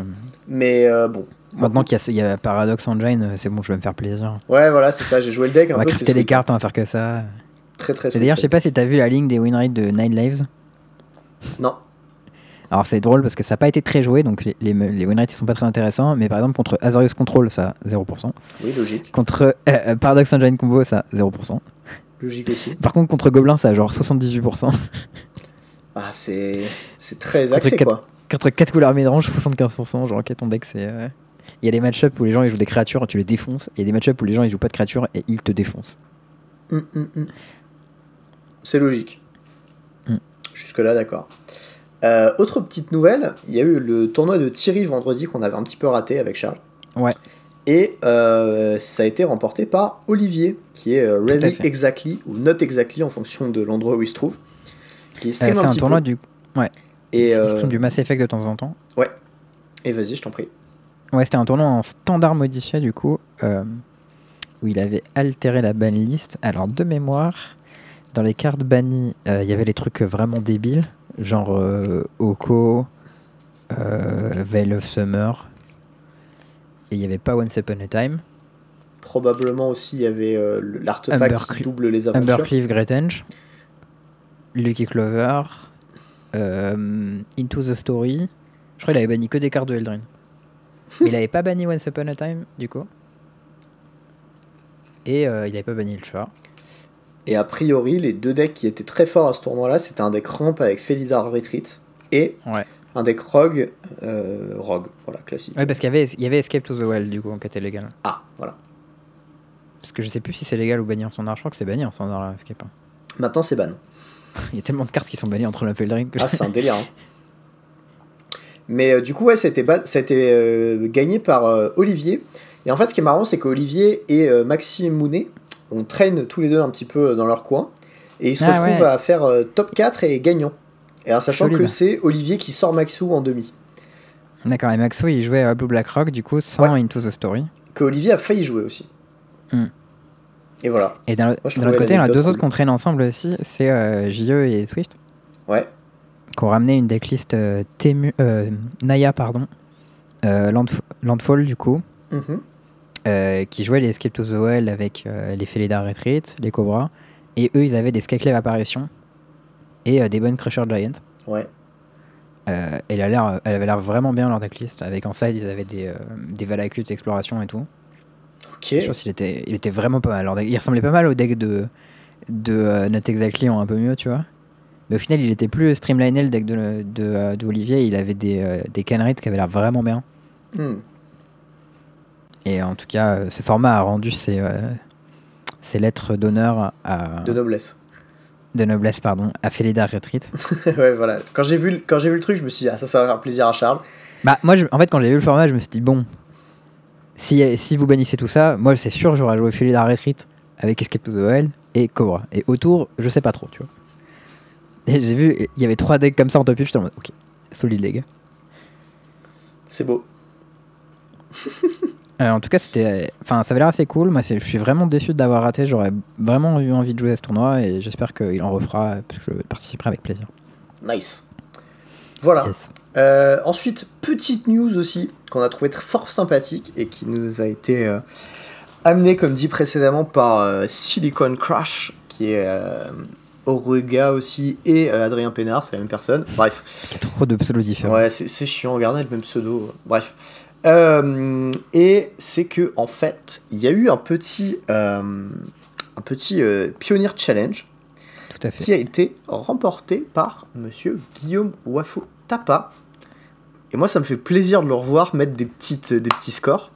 Et en fait, ce qui est très drôle, c'est que ils ont fait ce tournoi du coup avec un autre Nantais qui est euh, Erwan Maisonneuve, qui est son pseudo, c'est Mister Cafouillette, C'est Mister Cafouillette. MR Cafouillette. Et en fait, en quart de finale, ils jouent chacun contre un oppo, il 2Z. Et ensuite, il y a Wafo Tapa contre euh, Erwan Maisonneuve. Et euh, Wafo met 2Z à, à Erwan avant de jouer en finale et de gagner son oppo en finale. Qui jouait- il jouait du coup le Mirror 75 cartes. Et, euh, et pour jouer contrôle, euh, comme tu te doutes bien, il jouait contrôle Absolument. euh, en pionnière. Il faut jouer euh, Wilderness Réclamation, Shark Typhoon, Uro, avec des removals noirs. 3 euros de réclamation 4 Typhoon. Voilà. Et on joue pas 4 push parce que vraiment ça sert à rien d'aller jusqu'à 4. Non, mais en fait, on joue 4 Sinister Sabotage, 4 Tassa Intervention parce qu'on est des Nantais. Tu vois, il faut, il faut garder le. Il faut que les removals ils soient chers. Genre si on pouvait jouer 4 Shinto, ils sont frais. tu sais- il y a une Decay, deux Push, un Earthless Act et ensuite deux Negate. Alors un deck qui se fait tellement imploser par Monorette. mais non, mais tu- en fait, le truc, c'est que t'as Euro, donc t'es tranquille. Tu vois ouais, c'est tranquille. et, et en side, 4 Mystical Dispute, juste au cas où t'as pas assez de contre. On sait On jamais. sait jamais. tu vois, c'est. En finale, ils ont joué- il a joué contre euh, Jeskai euh, Transmogrify, qui est Ouais. assez cool, j'ai l'impression. Et d'ailleurs, c'est bizarre parce qu'il jouait pas euh, Lucas. 4 Transmogrify à 0 Lucas. Je, je saurais pas dire pourquoi. Bah écoute, euh, faudra lui demander à Fast Fake. Ça coûte euh, moins cher et après, avec tes ferrets, tu peux le faire en instant. Mais du coup, il va chercher des, des agents of treachery hein, que tu peux remettre dans ton deck avec Valakut Awakening, ce qui est assez cool. Bon voilà, ça c'était vraiment la petite news pionnière qu'on a vu passer et on s'est dit, Mm. ça fait zizir. Ouais, et il y a un petit truc sympa aussi dans ce, dans ce challenge pionnière, c'est que du coup, eux, ils font premier et quatrième avec les M75. Et il y a deux autres joueurs aussi. sixième. euh, qui sont euh, RAF 104 et euh, Music 99 qui font 5e et 6e avec les mêmes 75 cartes. Euh, et c'était un est- deck chiant, euh, hein. Omnat, Enfin, franchement, euh, il est pas drôle leur deck. Quoi? Il est pas drôle leur deck. Ah bah c'est un deck avec deux parts de Waterveil, mec, c'est quand même rigolo. Euh, c'est un deck avec 4 Omnat, 4 Euro, 4 grosses Spiral et 4 Escape to the Wild. Super, c'est rampe. Ouais, bon, Ok. c'est un deck pour noter exactly, tu vois. Ouais, voilà, il, il va les jouer en pionnière. Il retrouvera Euro, il Non, retrouvera ouais. Omnat, il retrouvera grosse Spiral, c'est bon. Je suis d'accord que la base du deck est pas hyper rigolote. La One of Sylvan Caryatid, elle est mignonne. Et les deux parts de Waterveil, c'est ça qui fait le boulot, quoi. Dramatique, c'est tout ce que j'ai à dire. Voilà. Puis il y a 3 Genesis Ultimatum, tu vas faire quoi? Tu vas. Oh bah un part de Waterveil, super, je l'ai pioché. Enfin, Ouais, bah t'as du mana avec ce deck, j'ai l'impression. oui, oui, tu, tu mets un Omnat de land, hop, j'ai 4 mana, 6 mana, et, euh, part de Waterveil, j'ai gagné. C'est ça, c'est pas ce qui Easy. manque le mana. Bon, voilà. Il n'y a, pas- y a, pas- y a pas des dingueries, quoi, non plus. Hein. So- soyons clairs. Euh, alors, il y avait Charles qui voulait vous parler d'un deck pendant le point plein. Moi, je suis pas d'accord. Je pense que mes deux drafts de top 8 étaient suffisants pour le point plein. Et que c'était un vrai point plein. Mais je vais quand même demander un jingle. Mais, vas-y, Charles, tu auras le point plein cette fois. C'est le point plein. Allez. Euh, moi, quand même, comme je fais des efforts, parce que je suis un, un, un host euh, vraiment qui, euh, qui travaille bien son podcast, je recherche chaque semaine euh, des decks avec des plaines dedans. Et euh, celui-ci, c'est un deck qui comporte exactement euh, une, deux, trois. Exactement. Quatre plaines Un, deux, trois. Ouais, non, c'est un peu dur à compter. hein. Il y a une Hollow de Fontaine, une Sacrée de Fonderie, et euh, Rogrin Triumph, c'est lequel le Triumph C'est le Témur ou c'est le Jeskai Euh, Le Jeskai Je sais pas, me demande pas. Hein. Oh là là. Je très pas, efficace. frère. Non, je, je vais chercher, mais je crois que c'est le Rogrin Triumph. Oui, Rogrin Triumph, c'est le Jeskai. Donc ça veut dire qu'il y a 4 plaines dans mon deck. C'est quand même pas mal. Euh, c'est le deck d'Asp- d'Aspire. Putain, je sais toujours pas prononcer ça. Aspiring Spy- Spike. Faudrait que je cherche sur Google comment ça se prononce. Euh, c'est pas le même que la semaine dernière. Cette fois-ci, il a ramené en moderne un deck qui s'appelle euh, J-Scale Lotus, Field- Lotus Field euh, Control.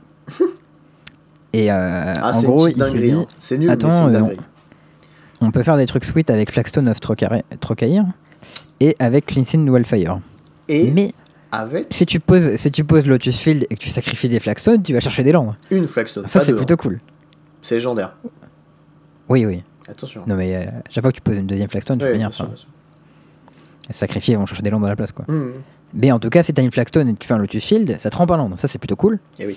Euh, si t'as Bloodsun et que tu fais Lotus Field, ben euh, du coup il, il te sacrifie pas de land, ça c'est plutôt stylé. Mhm. Et euh, du coup, avec Cleansing Wildfire, tu peux aller chercher, tu peux sacrifier des Flagstone, chercher des Lotus, ou aller chercher des Lotus qui font sacrifier tes Flagstone. Enfin, ouais, tu peux, tu peux ramper de manière un peu stylée. Et euh, sous Blood Sun, tu peux chercher tes Lotus Field qui, du coup, arrivent d'étape et, euh, et te font du mana comme il faut. Et en plus, t'as les Teferi Hero of Dominaria qui, fin de tour, vont untaper tes Lotus Field qui, du coup, te vont te faire la chier de mana. Et, ça euh, fait et des avec petites ça, dingueries. ouais, tu peux faire. Il y a un potentiel à faire de la merde. Voilà. Ouais, clairement, tu peux faire des grosses bêtises avec. C'est un, un deck qui joue un petit one-off Nexus qui est tout à fait mignon. 3 Shark Typhoon, 4 cryptiques. Go. Ouais, c'est. Bon, en tout cas, je trouve ça assez cool. En plus, il a la. La bonne idée de pas jouer trop d'îles pour pas se faire défoncer par les petits boils qui traînent en ce moment. Ouais, il joue aussi Bloodsun pour euh, le petit combo Lotus Field. Ouais, et puis en sideboard, il y a Madcap Experiment avec Platinum Empyrean, because why not? Ouais, tu sais, il y a un moment, voilà. hein. Il y a 4 Aethergust aussi. Because euh, Nick Titan, je suppose. Ouais, j'ai l'impression. en tout cas, il a, il a l'impression, enfin, il donnait l'impression d'avoir fait des plutôt des résultats un peu plutôt vénères euh, récemment avec. Et moi, j'ai regardé un peu son stream et vraiment, c'était assez impressionnant ce que ce deck faisait. Et c'est assez cool parce que j'avais jamais vu de deck euh, Lotus Field Control. Et euh, je trouve qu'il y a beaucoup de bonnes idées dedans et c'est assez sympa. Quoi. Ouais. Non, le, le deck est sweet, je te l'accorde, voilà. Après, bon, ça reste un deck un peu contrôle chelou, combo. Mais bon, il est sweet et il y a des plaines. Et les, les Flagstone, moi, je trouve ça assez cool. Ah, c'est la plénitude, tu vois. Lol. clairement.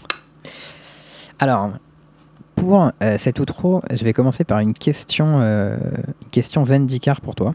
Ok. C'est une question qui a été posée par David Humphreys sur Twitter, qui est un game design architect euh, de, euh, de Magic. Mhm.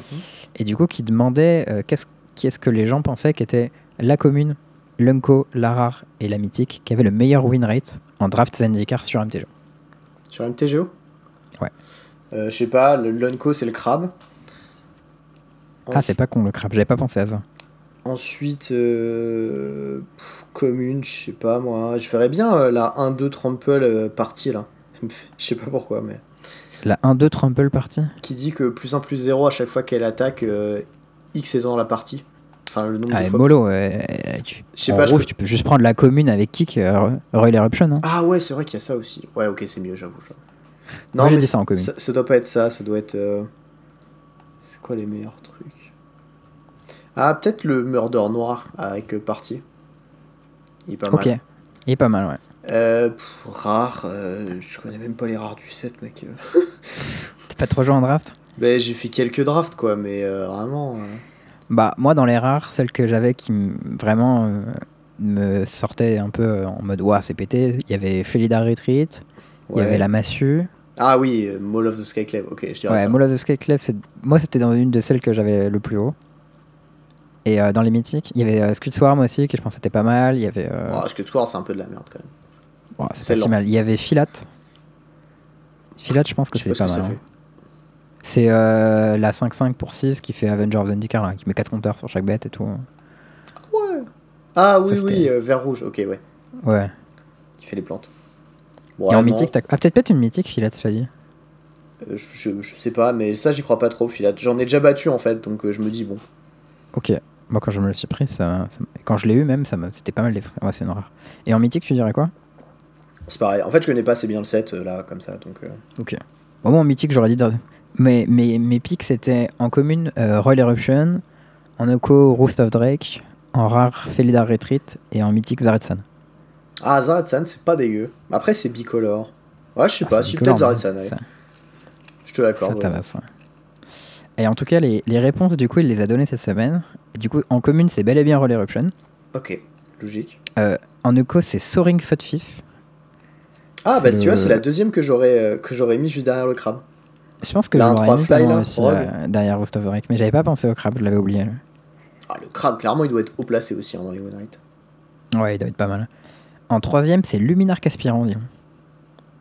Euh... Ah, la 1 là Ouais, qui met des compteurs à Ah chaque ouais, tour. ok. Bah, c'est une carte blanche, voilà, easy. Solide. Et la ra, la mythique, j'aurais pas deviné. hein. C'est Ashaya Soul of the Wild. Je sais même pas ce que ça fait. Ah si, euh, la, pour, la verte Pour là, 5 le steak. mana, Ouais, toutes fort. tes bêtes sont des forêts et c'est une XX dans le nombre de forêts que tu contrôles. Ouais, c'est fort quand même. Bah, c'est un gros steak, mais après, bon. Est-ce que ça mérite Ouais, c'est genre une tu vois 8 pour 5. Moi. Je pense pas que c'était aussi fort que ça, tu vois. Moi, j'aurais mis Zaretsan au-dessus, j'avoue, mais. Ouais, je pensais aussi. Bah, Ok. Du coup, ouais, je, trouvais ça, je trouvais ça intéressant. J'espère qu'ils feront ça à tous les sets parce que c'est assez cool. euh. Ok, non, mais c'est cool, j'avoue. comme idée. Euh, sinon, il y a un autre truc, euh, un article que j'ai vu passer aujourd'hui, euh, qui s'appelle Une introduction au Degenerate Microcube. Alors, vas-y. En gros, le concept, c'est de reproduire l'expérience de jeu du vintage, Oui. où tout le monde fait des trucs complètement dégénérés, Ok. mais en cube. Sauf que le problème quand Le tu fais vintage, un vintage cube, normal, le problème quand tu fais un vintage cube normal, c'est que bah, t'as des trucs broken dans ton deck, mais ils sont quand même pas mal dilués. Genre, euh, t'as un mox dans ton deck de 40 Ok, cartes et tout. Ouais. Et du coup, ça marche pas trop. Donc, lui, ce qu'il a fait, il a fait un cube de 160 cartes. Euh, où du coup, euh, il y a quasiment pas de créatures. hein. Les créatures, c'est genre, euh, il y a Talia, Snapcaster Mage, euh, Catsail Freebooter, tu sais, et, euh, ou Goblin Welder, et en, en vert, il y a une créature, c'est Scavenging Ooze, tu vois. Et sinon, c'est que des gros stacks, genre euh, Chancellor, euh, Ashen Rider, euh, Inkwell Leviathan, Emrakul, et tous ces trucs-là, quoi. Ok. Et en gros, tu dis, tu, tu draftes euh, dans deux packs de 10 cartes. Ton deck, au lieu de faire 40 cartes, il fait 15 cartes. Et tu perds pas la game si euh, t'as plus de cartes dans ton deck. Ouais. Et du coup, ça te fait des decks tout petits, où tu vois quasi tout ton deck à chaque game. Et tout le monde fait les trucs broken. Ok. Et un peu comme en vintage, les games durent 2-3 tours. Ouais. Et je sais pas, il montre un peu euh, quelques trucs, genre les fast mana, les trucs de, de, euh, de réanimation que tu peux faire, euh, l'inévitabilité. Enfin, il parle un peu de son format et ça a l'air assez cool, je trouve. Genre, voilà, avec quelques cartes, genre Tinker, machin, Time Walk, genre ça devient complètement dégénéré quand t'es dans un deck de 15 cartes. Ce qui est au final un peu la consistance que t'obtiens dans des vrais decks de vintage, parce que t'as tellement de cantrips et des trucs comme ça que tu vois les cartes que tu veux un peu. T'as les tutors dans tous les sens aussi. Ouais. Et lui, au lieu de mettre des tutors, il a juste baissé le nombre de cartes, quoi. D'accord. Et euh, je sais pas, ça a l'air vraiment, vraiment rigolo comme euh, concept. Et il a fait tout un article dessus. Et du coup, bah, là, je vous encourage à aller voir ça. Et si vous avez le temps d'essayer, bah, dites-moi ce que vous en pensez. Quoi. Ok, bah ça a l'air relativement intéressant, mais je pense que ça doit manquer un peu de profondeur à la fin, mais peut-être que je me trompe. Écoute, euh, Bah, c'est possible que la rejouabilité soit assez faible. Mais en gros, ce qu'il a mis, c'est que dans un deck à 60 cartes, si tu as une carte en x4 dans ton deck, tu as 40% de chance de l'avoir dans ta main de départ. Et dans un deck de 15 cartes, si tu as une carte dans ton deck, et tu as 47% de chance de l'avoir dans ta main de départ. Oui, la, la Parce différence, final, assez proche, que en fait. dans les decks de 60 cartes, t'as pas beaucoup de cartes qui sont en x4 et ça. Ouais, parce qu'elles sont toutes restricted à une, mais en fait, t'as tellement de tutors que c'est comme si. hein. Ouais. Ok. quasiment. Enfin bref. Je trouve que ça a l'air assez cool et du coup là je voulais en parler. Ok, ça a l'air. Je, je- je suis d'accord, c'est intriguant. Je, voilà, c'est ça. Je C'est intriguant, ça m'a fait lever les yeux et ça... j'ai vu le truc et je me suis dit, Hmm, intéressant. Ok, c'est ok, ça, ça marche. Et il y a aussi un truc qui disait qui était rigolo, c'est que les gens ils sont moins salés quand les games elles durent 5 tours et qu'ils peuvent rejouer tout de suite. C'est vrai. Ce qui est assez pertinent. Euh, T'avais un truc que tu voulais partager, tu avais dit tout à l'heure, euh, Théo? Alors, euh, ouais, c'est juste, voilà, un petit, petit truc. Alors, je sais pas si j'en avais parlé dans le dernier épisode, je ne crois pas. Mais j'ai enfin réussi à, à réparer mon PC. Ah, mais je crois que t'en as parlé. Je, T'en as parlé peut-être sur le Discord, c'est peut-être pour ça. je crois que je, je, je suis pas sûr d'en avoir parlé dans le podcast. Au pire, je me serais répété une fois, écoutez, tant pis, je radote, je suis vieux, que vous voulez. En fait, ce qui s'est passé, c'est que euh, j'avais un PC, j'avais changé des pièces parce que j'en avais marre, mon PC laguait sur PoE, Pass of Exile. Mm. Parce que c'est un jeu qui est un petit peu demandant quand même. Et, euh, Au je- début pas trop, mais bon, ils ont fait des mises à jour au fur et à mesure. hein. Ouais, voilà. Et maintenant, bon, c'est un jeu qui est un petit peu demandant, et puis même, euh, il a pas mal évolué, et puis c'est un jeu qui est plutôt beau, moi je trouve, mais bon, ça après, c'est. Ouais, il est assez joli et surtout il y a beaucoup de trucs qui se passent à l'écran même Ouais. Genre des projectiles, des monstres qui meurent, des trucs qui explosent, enfin, c'est bordel. Beaucoup de trucs qui explosent à beaucoup d'endroits en même temps. Bon, anyways, euh, ça demande pas mal de trucs, et moi ce que j'avais vu sur internet, c'est en gros, ça taxe beaucoup ton processeur et pas beaucoup ta carte graphique. Donc j'étais Ouais, en mode, parce bon, qu'il y a bah, beaucoup- j'ai un Parce processeur qu'il qui y a beaucoup de trucs qui se passent en même temps en général. Ouais, c'est ça, et que le- ton PC en fait calcule beaucoup des choses, des dégâts, des trucs ça. et des machins. Et, et du coup, j'ai fait bon, bah, on va upgrade le processeur, tu vois. Je vais changer la carte mère, comme ça je peux remettre mon, mon nouveau processeur dessus.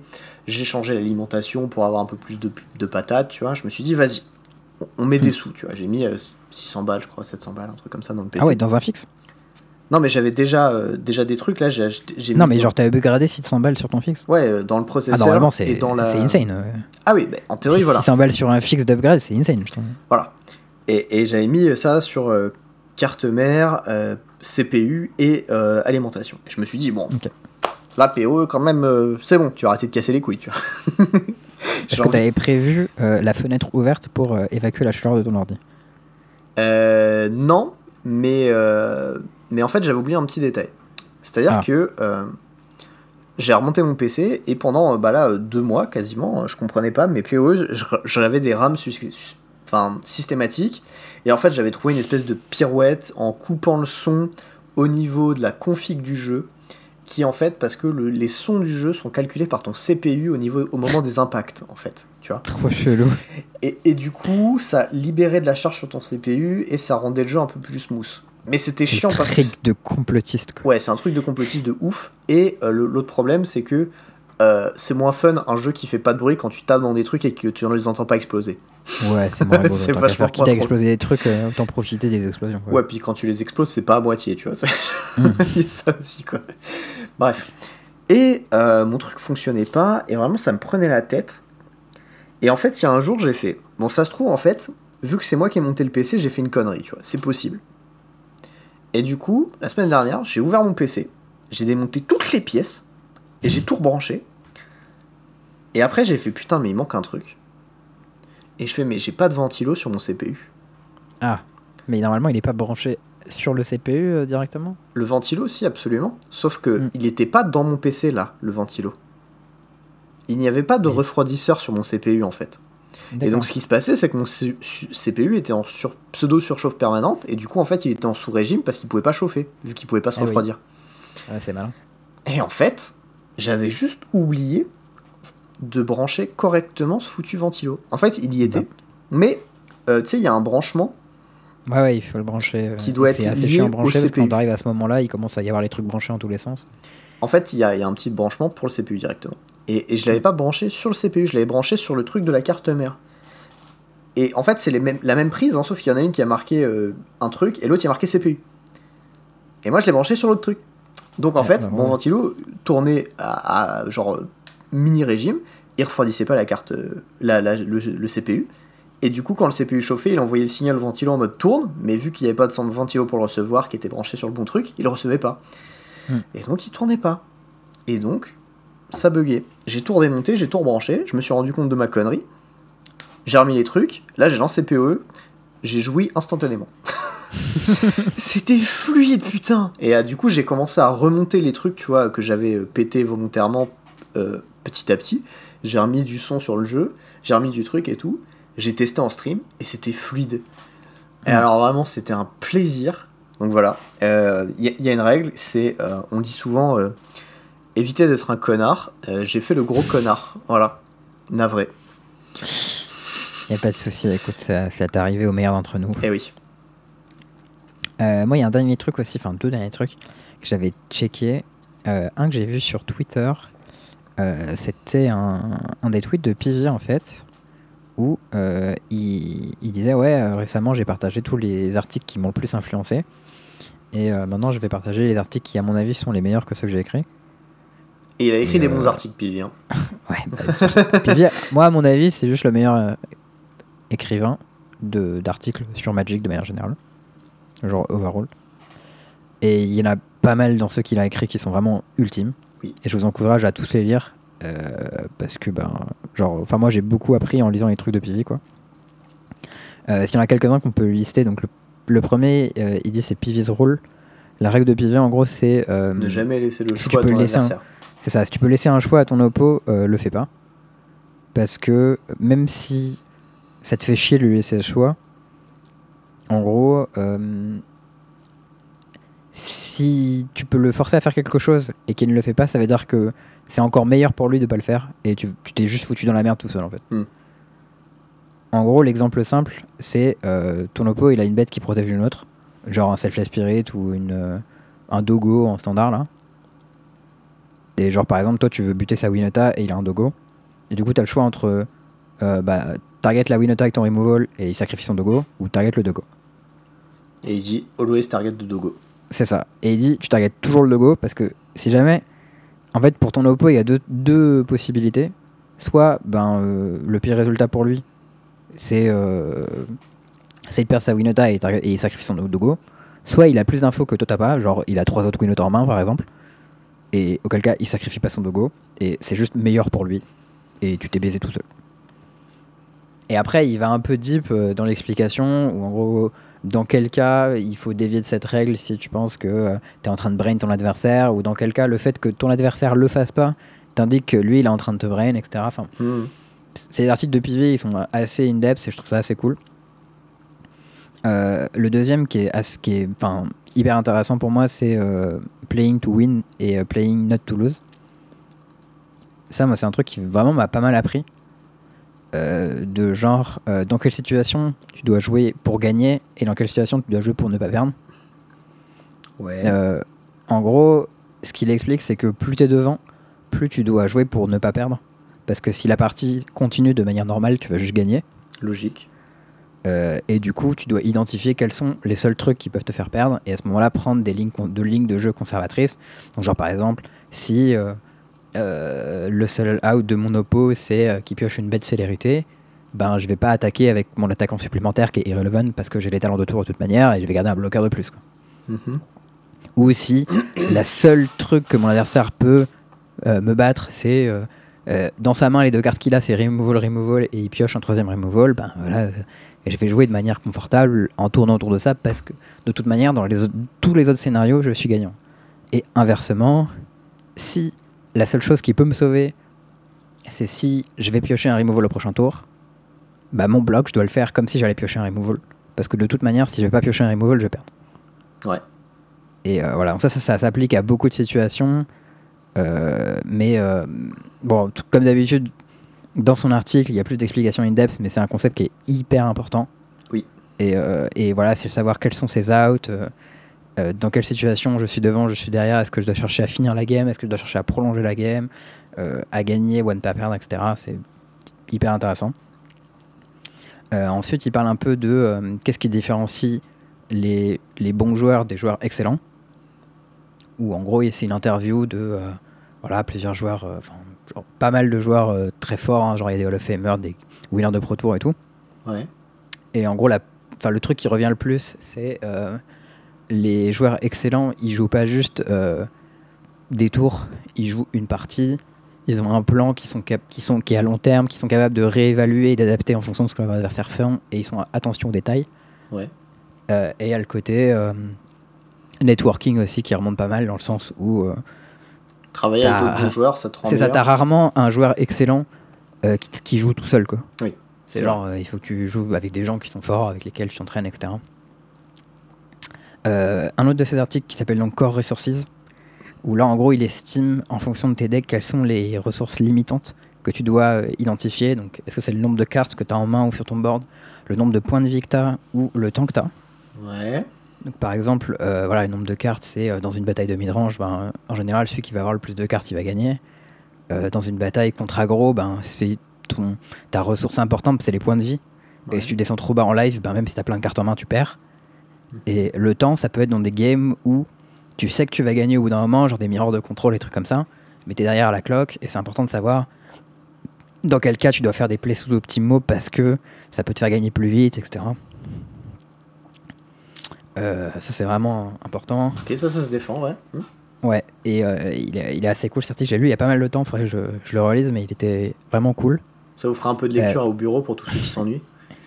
Ouais, bah voilà, vous allez voir vos, vos petites fêtes de vacances là, euh, fêtes de Noël, vous allez dans la famille et tout. Ben, sur le trajet, hop, petit article de Pivi. Euh, un autre de ces articles qui s'appelle Wizard First Rule, euh, en gros, qui explique que les gens, ils aiment bien euh, prendre des free wins quand ils ont l'occasion. Tu vois, un peu comme tout à l'heure, toi, t'expliquais ta ligne de ouais, euh, j'avais une ligne où elle était un peu risquée, mais euh, si ça marchait, je gagnais sur le spot. Non, justement, je l'ai assuré ma ligne en fait. Ouais. C'est- J'ai fait t'as l'inverse. là. identifié le fait que potentiellement t'avais une ligne qui était un peu risquée mais qui te faisait gagner sur le spot et du coup elle était tentante tu vois. Ouais. Et en gros, il... c'est un peu un article qui t'explique comment piéger tes adversaires. Bon, c'est un peu advanced donc euh, voilà, lisez ça et faites les trucs avec euh, précaution seulement si vous savez ce que vous faites quoi. C'est en gros comment leur faire croire qu'ils peuvent gagner et les baiser là-dessus. C'est ça exactement. Et par exemple, il y a un exemple qui donne qui est très intéressant.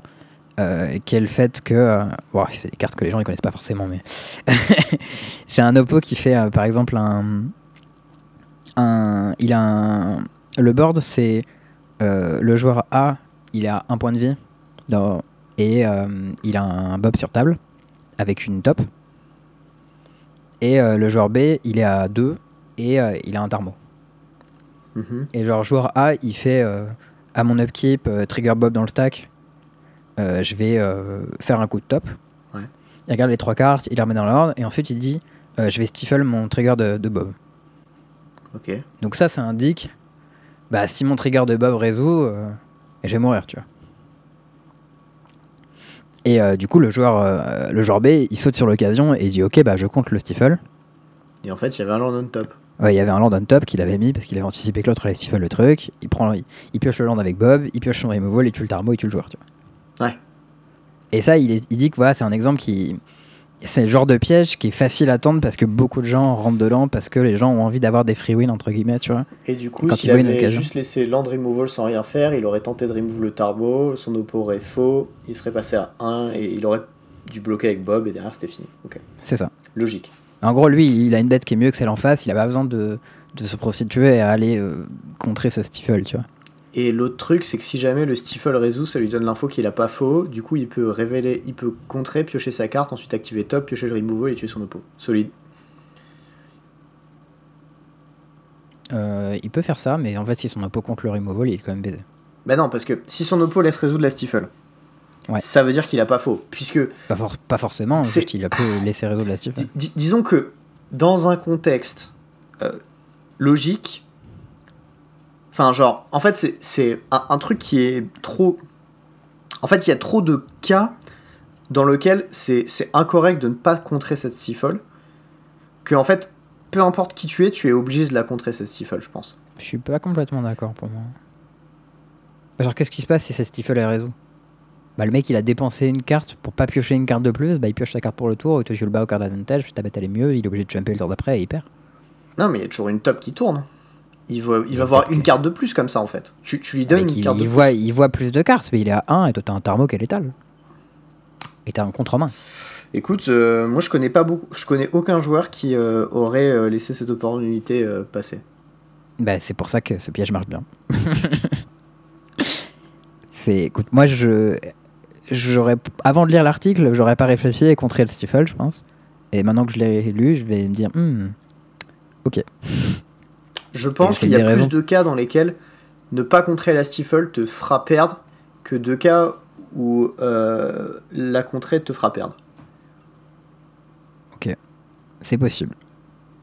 Ça, je pense que cet article, il- enfin cet exemple, il est probablement pris parce que Ça lui est c'est un piège qui est facile. un- Ouais, déjà ça lui est arrivé. C'est un piège qui est facile à tendre parce que ton oppo a vraiment très envie de contrer ce spell. Mais euh, après, voilà, faudrait voir plus en détail le concept. euh, il est, il est un peu plus élaboré. Bon, celui-là aussi, ça fait, euh, ça fait longtemps que je l'ai pas lu, donc euh, je, je le relise pour me, me rafraîchir les idées. Non mais ok, ok, je pigé. Hmm. Le dernier, par contre, il est un peu plus récent. Je l'ai lu il y a pas si longtemps que ça. C'est un article sur le sideboarding. Ouais.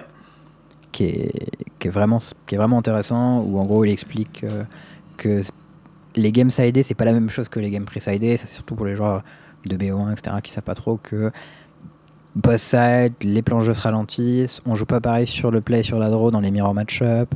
Euh, faut sider contre le plan de side de votre adversaire et pas juste contre son plan de main deck parce que bah, si son plan de main deck c'était juste des bêtes et des burns et que vous rentrez les trucs qui font gagner des lives, bah, peut-être que post side il a des planeswalkers et des trucs comme ça et vous allez juste perdre parce qu'il a pas le- plus le même plan en fait. Mhm. Enfin bref, c'est pas beaucoup de conseils qui sont très très bons et moi c'est un des trucs sur lesquels j'avais de grosses faiblesses le sideboarding et j'ai pu beaucoup m'améliorer grâce à ces articles-là notamment donc euh, Très bien, c'est quelque chose que je conseille. c'est cool. Euh, voilà, et un peu, après il explique euh, quelques trucs sur euh, réduire la variance. Enfin, c'est que du bon contenu de toute manière, donc si vous avez le temps, C'est bien foncé. et euh, faites-vous plaisir. C'est que des choses qui sont de très grande qualité. Si, dernière petite chose à dire, moi c'était encore, encore sur, sur PoE, puisque bah, on est dans, dans le thème de l'outro. Euh, Il y, a, il y a- il y a une race, en fait tout, tout le mois de décembre, il y en avait une avant en, en Mayhem où il y avait des trucs de dingue qui se passaient sur les maps, euh, que j'ai faite du coup, j'étais monté euh, niveau 90, mais j'étais pas, euh, pas en mode euh, je vais gagner la course, tu vois. J'étais Mm. juste en mode je vais, je vais m'amuser un peu et essayer d'être... euh, tu vois, de, de titiller un petit peu le, le top 10%, quoi. Voilà, pas plus. Ouais, j'ai des, j'ai des collègues qui l'ont fait ça aussi. Ah, nice. Et, euh, et là, il y en avait une autre qui commençait vendredi et qui se finit vendredi, qui est Endless Hmm. Delve, ça s'appelle. Et en gros, il y a un, un espèce de système dans Pass of Exile où tu, où tu peux miner du sulfite sur certaines maps, qui te sert en fait euh, derrière à, à faire creuser un chariot dans les profondeurs d'une mine. Plus tu Mhm. descends profondément, plus il y a des modificateurs violents qui vont te péter la gueule. Et euh, là, le but de, de cette course, c'est d'aller le plus profond possible, mais tu as ressources infinies pour ton chariot. Ok. Voilà. Mais tu mets quoi dans ton chariot? Bah, tu, tu, d'habitude, tu mets du sulfite, mais là, le jeu, là, pour le jeu, ils ont modé le truc de manière à ce que bah, il, il puisse avancer euh, tout seul, quoi. Tu, tu lui dis où il va, et toi, tu le suis, et voilà. Si tu meurs, Genre, le- tu peux mettre ton stuff dedans ou? Non, c'est c'est juste un chariot que toi, tu dois suivre. Si tu meurs, le chariot repart d'où il est parti. Et, euh, et à chaque Ah, point, en d'accord, fait, c'est il y a genre des c'est pour modéliser ta progression en fait. Ouais, et il y a des checkpoints. Et à chaque checkpoint, il y a, y a des mobs à tuer. Tu dois tuer tous les mobs qui arrivent par vague. Et à la fin de ça, ça te valide le point et tu dois passer au suivant. Et ainsi de suite. Tu chopes du loot, machin. Ok, ok. C'est une façon un peu cool de faire des points de sauvegarde en fait. Euh, ouais, c'est ça. Et dans un donjon crawler, du coup. Parce que bah, là, c'est un donjon à l'infini qui est de plus en plus dur. Ok. Et euh, là où c'est marrant, c'est que bah, en fait, il y a, il y a assez peu de mécaniques qui sont disponibles dans ce mode-là. Notamment les prophéties qui sont pas accessibles, euh, des trucs avec des huiles qui permettent de booster tes amulettes, des euh, trucs avec euh, des syndicats. Enfin, en gros, ça bloque un nombre de choses disponibles dans le jeu très élevé. Et du coup, ça réduit grandement la possibilité des builds qui sont disponibles et des trucs que tu as envie de faire. Et moi, du coup, je me suis dit, vas-y frère, on va tester, mais je vais jouer un truc de roublard. Parce que je me suis dit, là, c'est ma semaine roublard, tu vois. On y va. Truc de roublard quoi. Ouais. Alors en fait, ce qu'il faut savoir, c'est que la course, elle fonctionne par classe et par ascendance. Donc il y a euh, 7 ou 8 classes, je crois, dans le jeu. Et Mhm. chaque classe a 3 ascendances. Et euh, c'est les meilleurs de chaque classe euh, plus ascendance. Donc en gros, euh, si toi tu prends un ranger, c'est les archers, et que tu Ouais. joues la spécialisation, disons, je m'en souviens même plus, raider, que j'ai pris, c'est un truc qui est nul. Genre, euh, d'un point de vue méta, c'est pas balance, et c'est en dessous de toutes les autres quasiment. Mais du coup, tu te bats que contre les autres gens qui font ça aussi. Et voilà. Mais du coup, il y a aussi le fait que c'est une classe tellement nulle que les gens veulent pas la jouer. et du coup, moi j'ai fait quoi? J'ai fait ok, je vais souffrir, mais je vais gagner ma course, mon gars. Tu vois C'est malin. bon, en, en vrai, je, je gagne pas la course, mais je suis quand même dans les 10 premiers, Ah ouais, solide. ce qui est pas dégueu quand même. Et euh, je suis niveau 90 avec euh, mon petit euh, raider. Et le gros problème de ce perso, c'est que il se fait one shot. C'est-à-dire que il y a des monstres, ils arrivent. embêtant dans un jeu. Ils sortent du sol, ils te mettent une droite, et si tu l'esquives pas, tu meurs. Genre vraiment, tu meurs. Et du coup, c'est hyper frustrant à jouer. Et, Mm. euh, et tout à l'heure, je streamais, et il y a un moment, j'ai fait putain, si je suis mort 5 fois de suite sur un node que j'arrive pas à creuser parce que les mobs me butent. Et c'est vraiment trop dur. Et euh, tu sais, il y a, il y a des mécaniques comme ça dans le PoE qui servent à, qui servent à mitiger les dégâts. Qui Mhm. sont l'armure qui réduit un pourcentage des dégâts que tu prends physique, qui est très bien contre les multitudes de petits coups. T'as euh, le bloc qui te permet de bloquer une partie des dégâts que tu vas recevoir, ou en tout cas d'avoir une chance de les bloquer. T'as euh, de l'évasion qui te permet d'esquiver les coups. Le problème, c'est que l'évasion, c'est soit t'esquives le coup et tu prends rien, t'esquive le coup, soit tu crèves, ouais. soit tu prends le coup et tu le prends pleine bourre. Mm. Et le problème, c'est que quand tu joues euh, Raider, tu as très peu de trucs qui te permettent, euh, au niveau de l'ascendance, de te booster défensivement.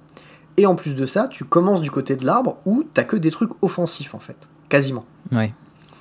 Donc, t'es dans la merde, mais tu fais mal.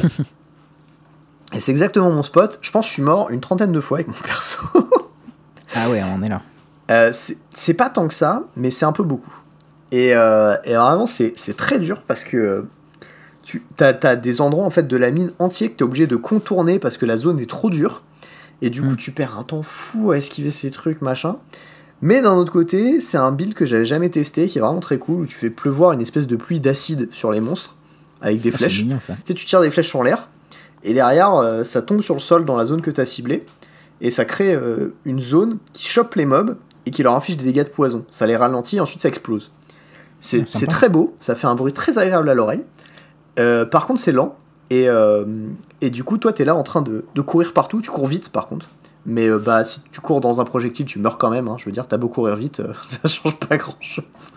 Hmm. Et du coup, tu cours partout, tu lances tes flèches en l'air, tu cours partout, machin, tu te caches derrière un mur, tu tires de l'autre côté du mur, tu vois, et t'as vraiment un gameplay de salope. voilà, c'est Je vois le truc. C'est nice. c'est terrible, et c'est.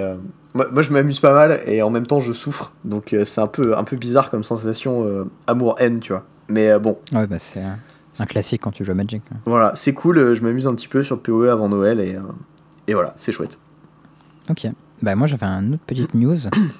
J'ai terminé ma dernière grosse update de Project Manabase. Qui était une update qui permet de prendre en compte les MDFC, donc les modèles double face card, Mhm. Euh, qui était un, un petit souci, parce que si tu prenais pas en compte les modèles double face card, ben, toutes les derniers decks, euh, ils avaient aucun sens, parce qu'il y avait pas du tout assez de lampes dedans et ça marchait pas. Ouais.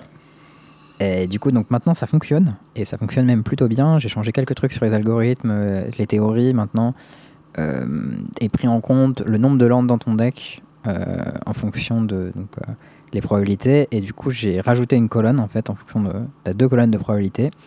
Donc la première colonne, c'est la probabilité de pouvoir jouer ton land euh, en supposant que euh, tu hits ton land drop. Ok. Donc par exemple, voilà, mon Scavenging Ooze, si j'ai deux landes, quelle est la pro- ok, j'ai 95% de chance de pouvoir le jouer parce que j'ai plein de sources de verre dans mon deck, cool.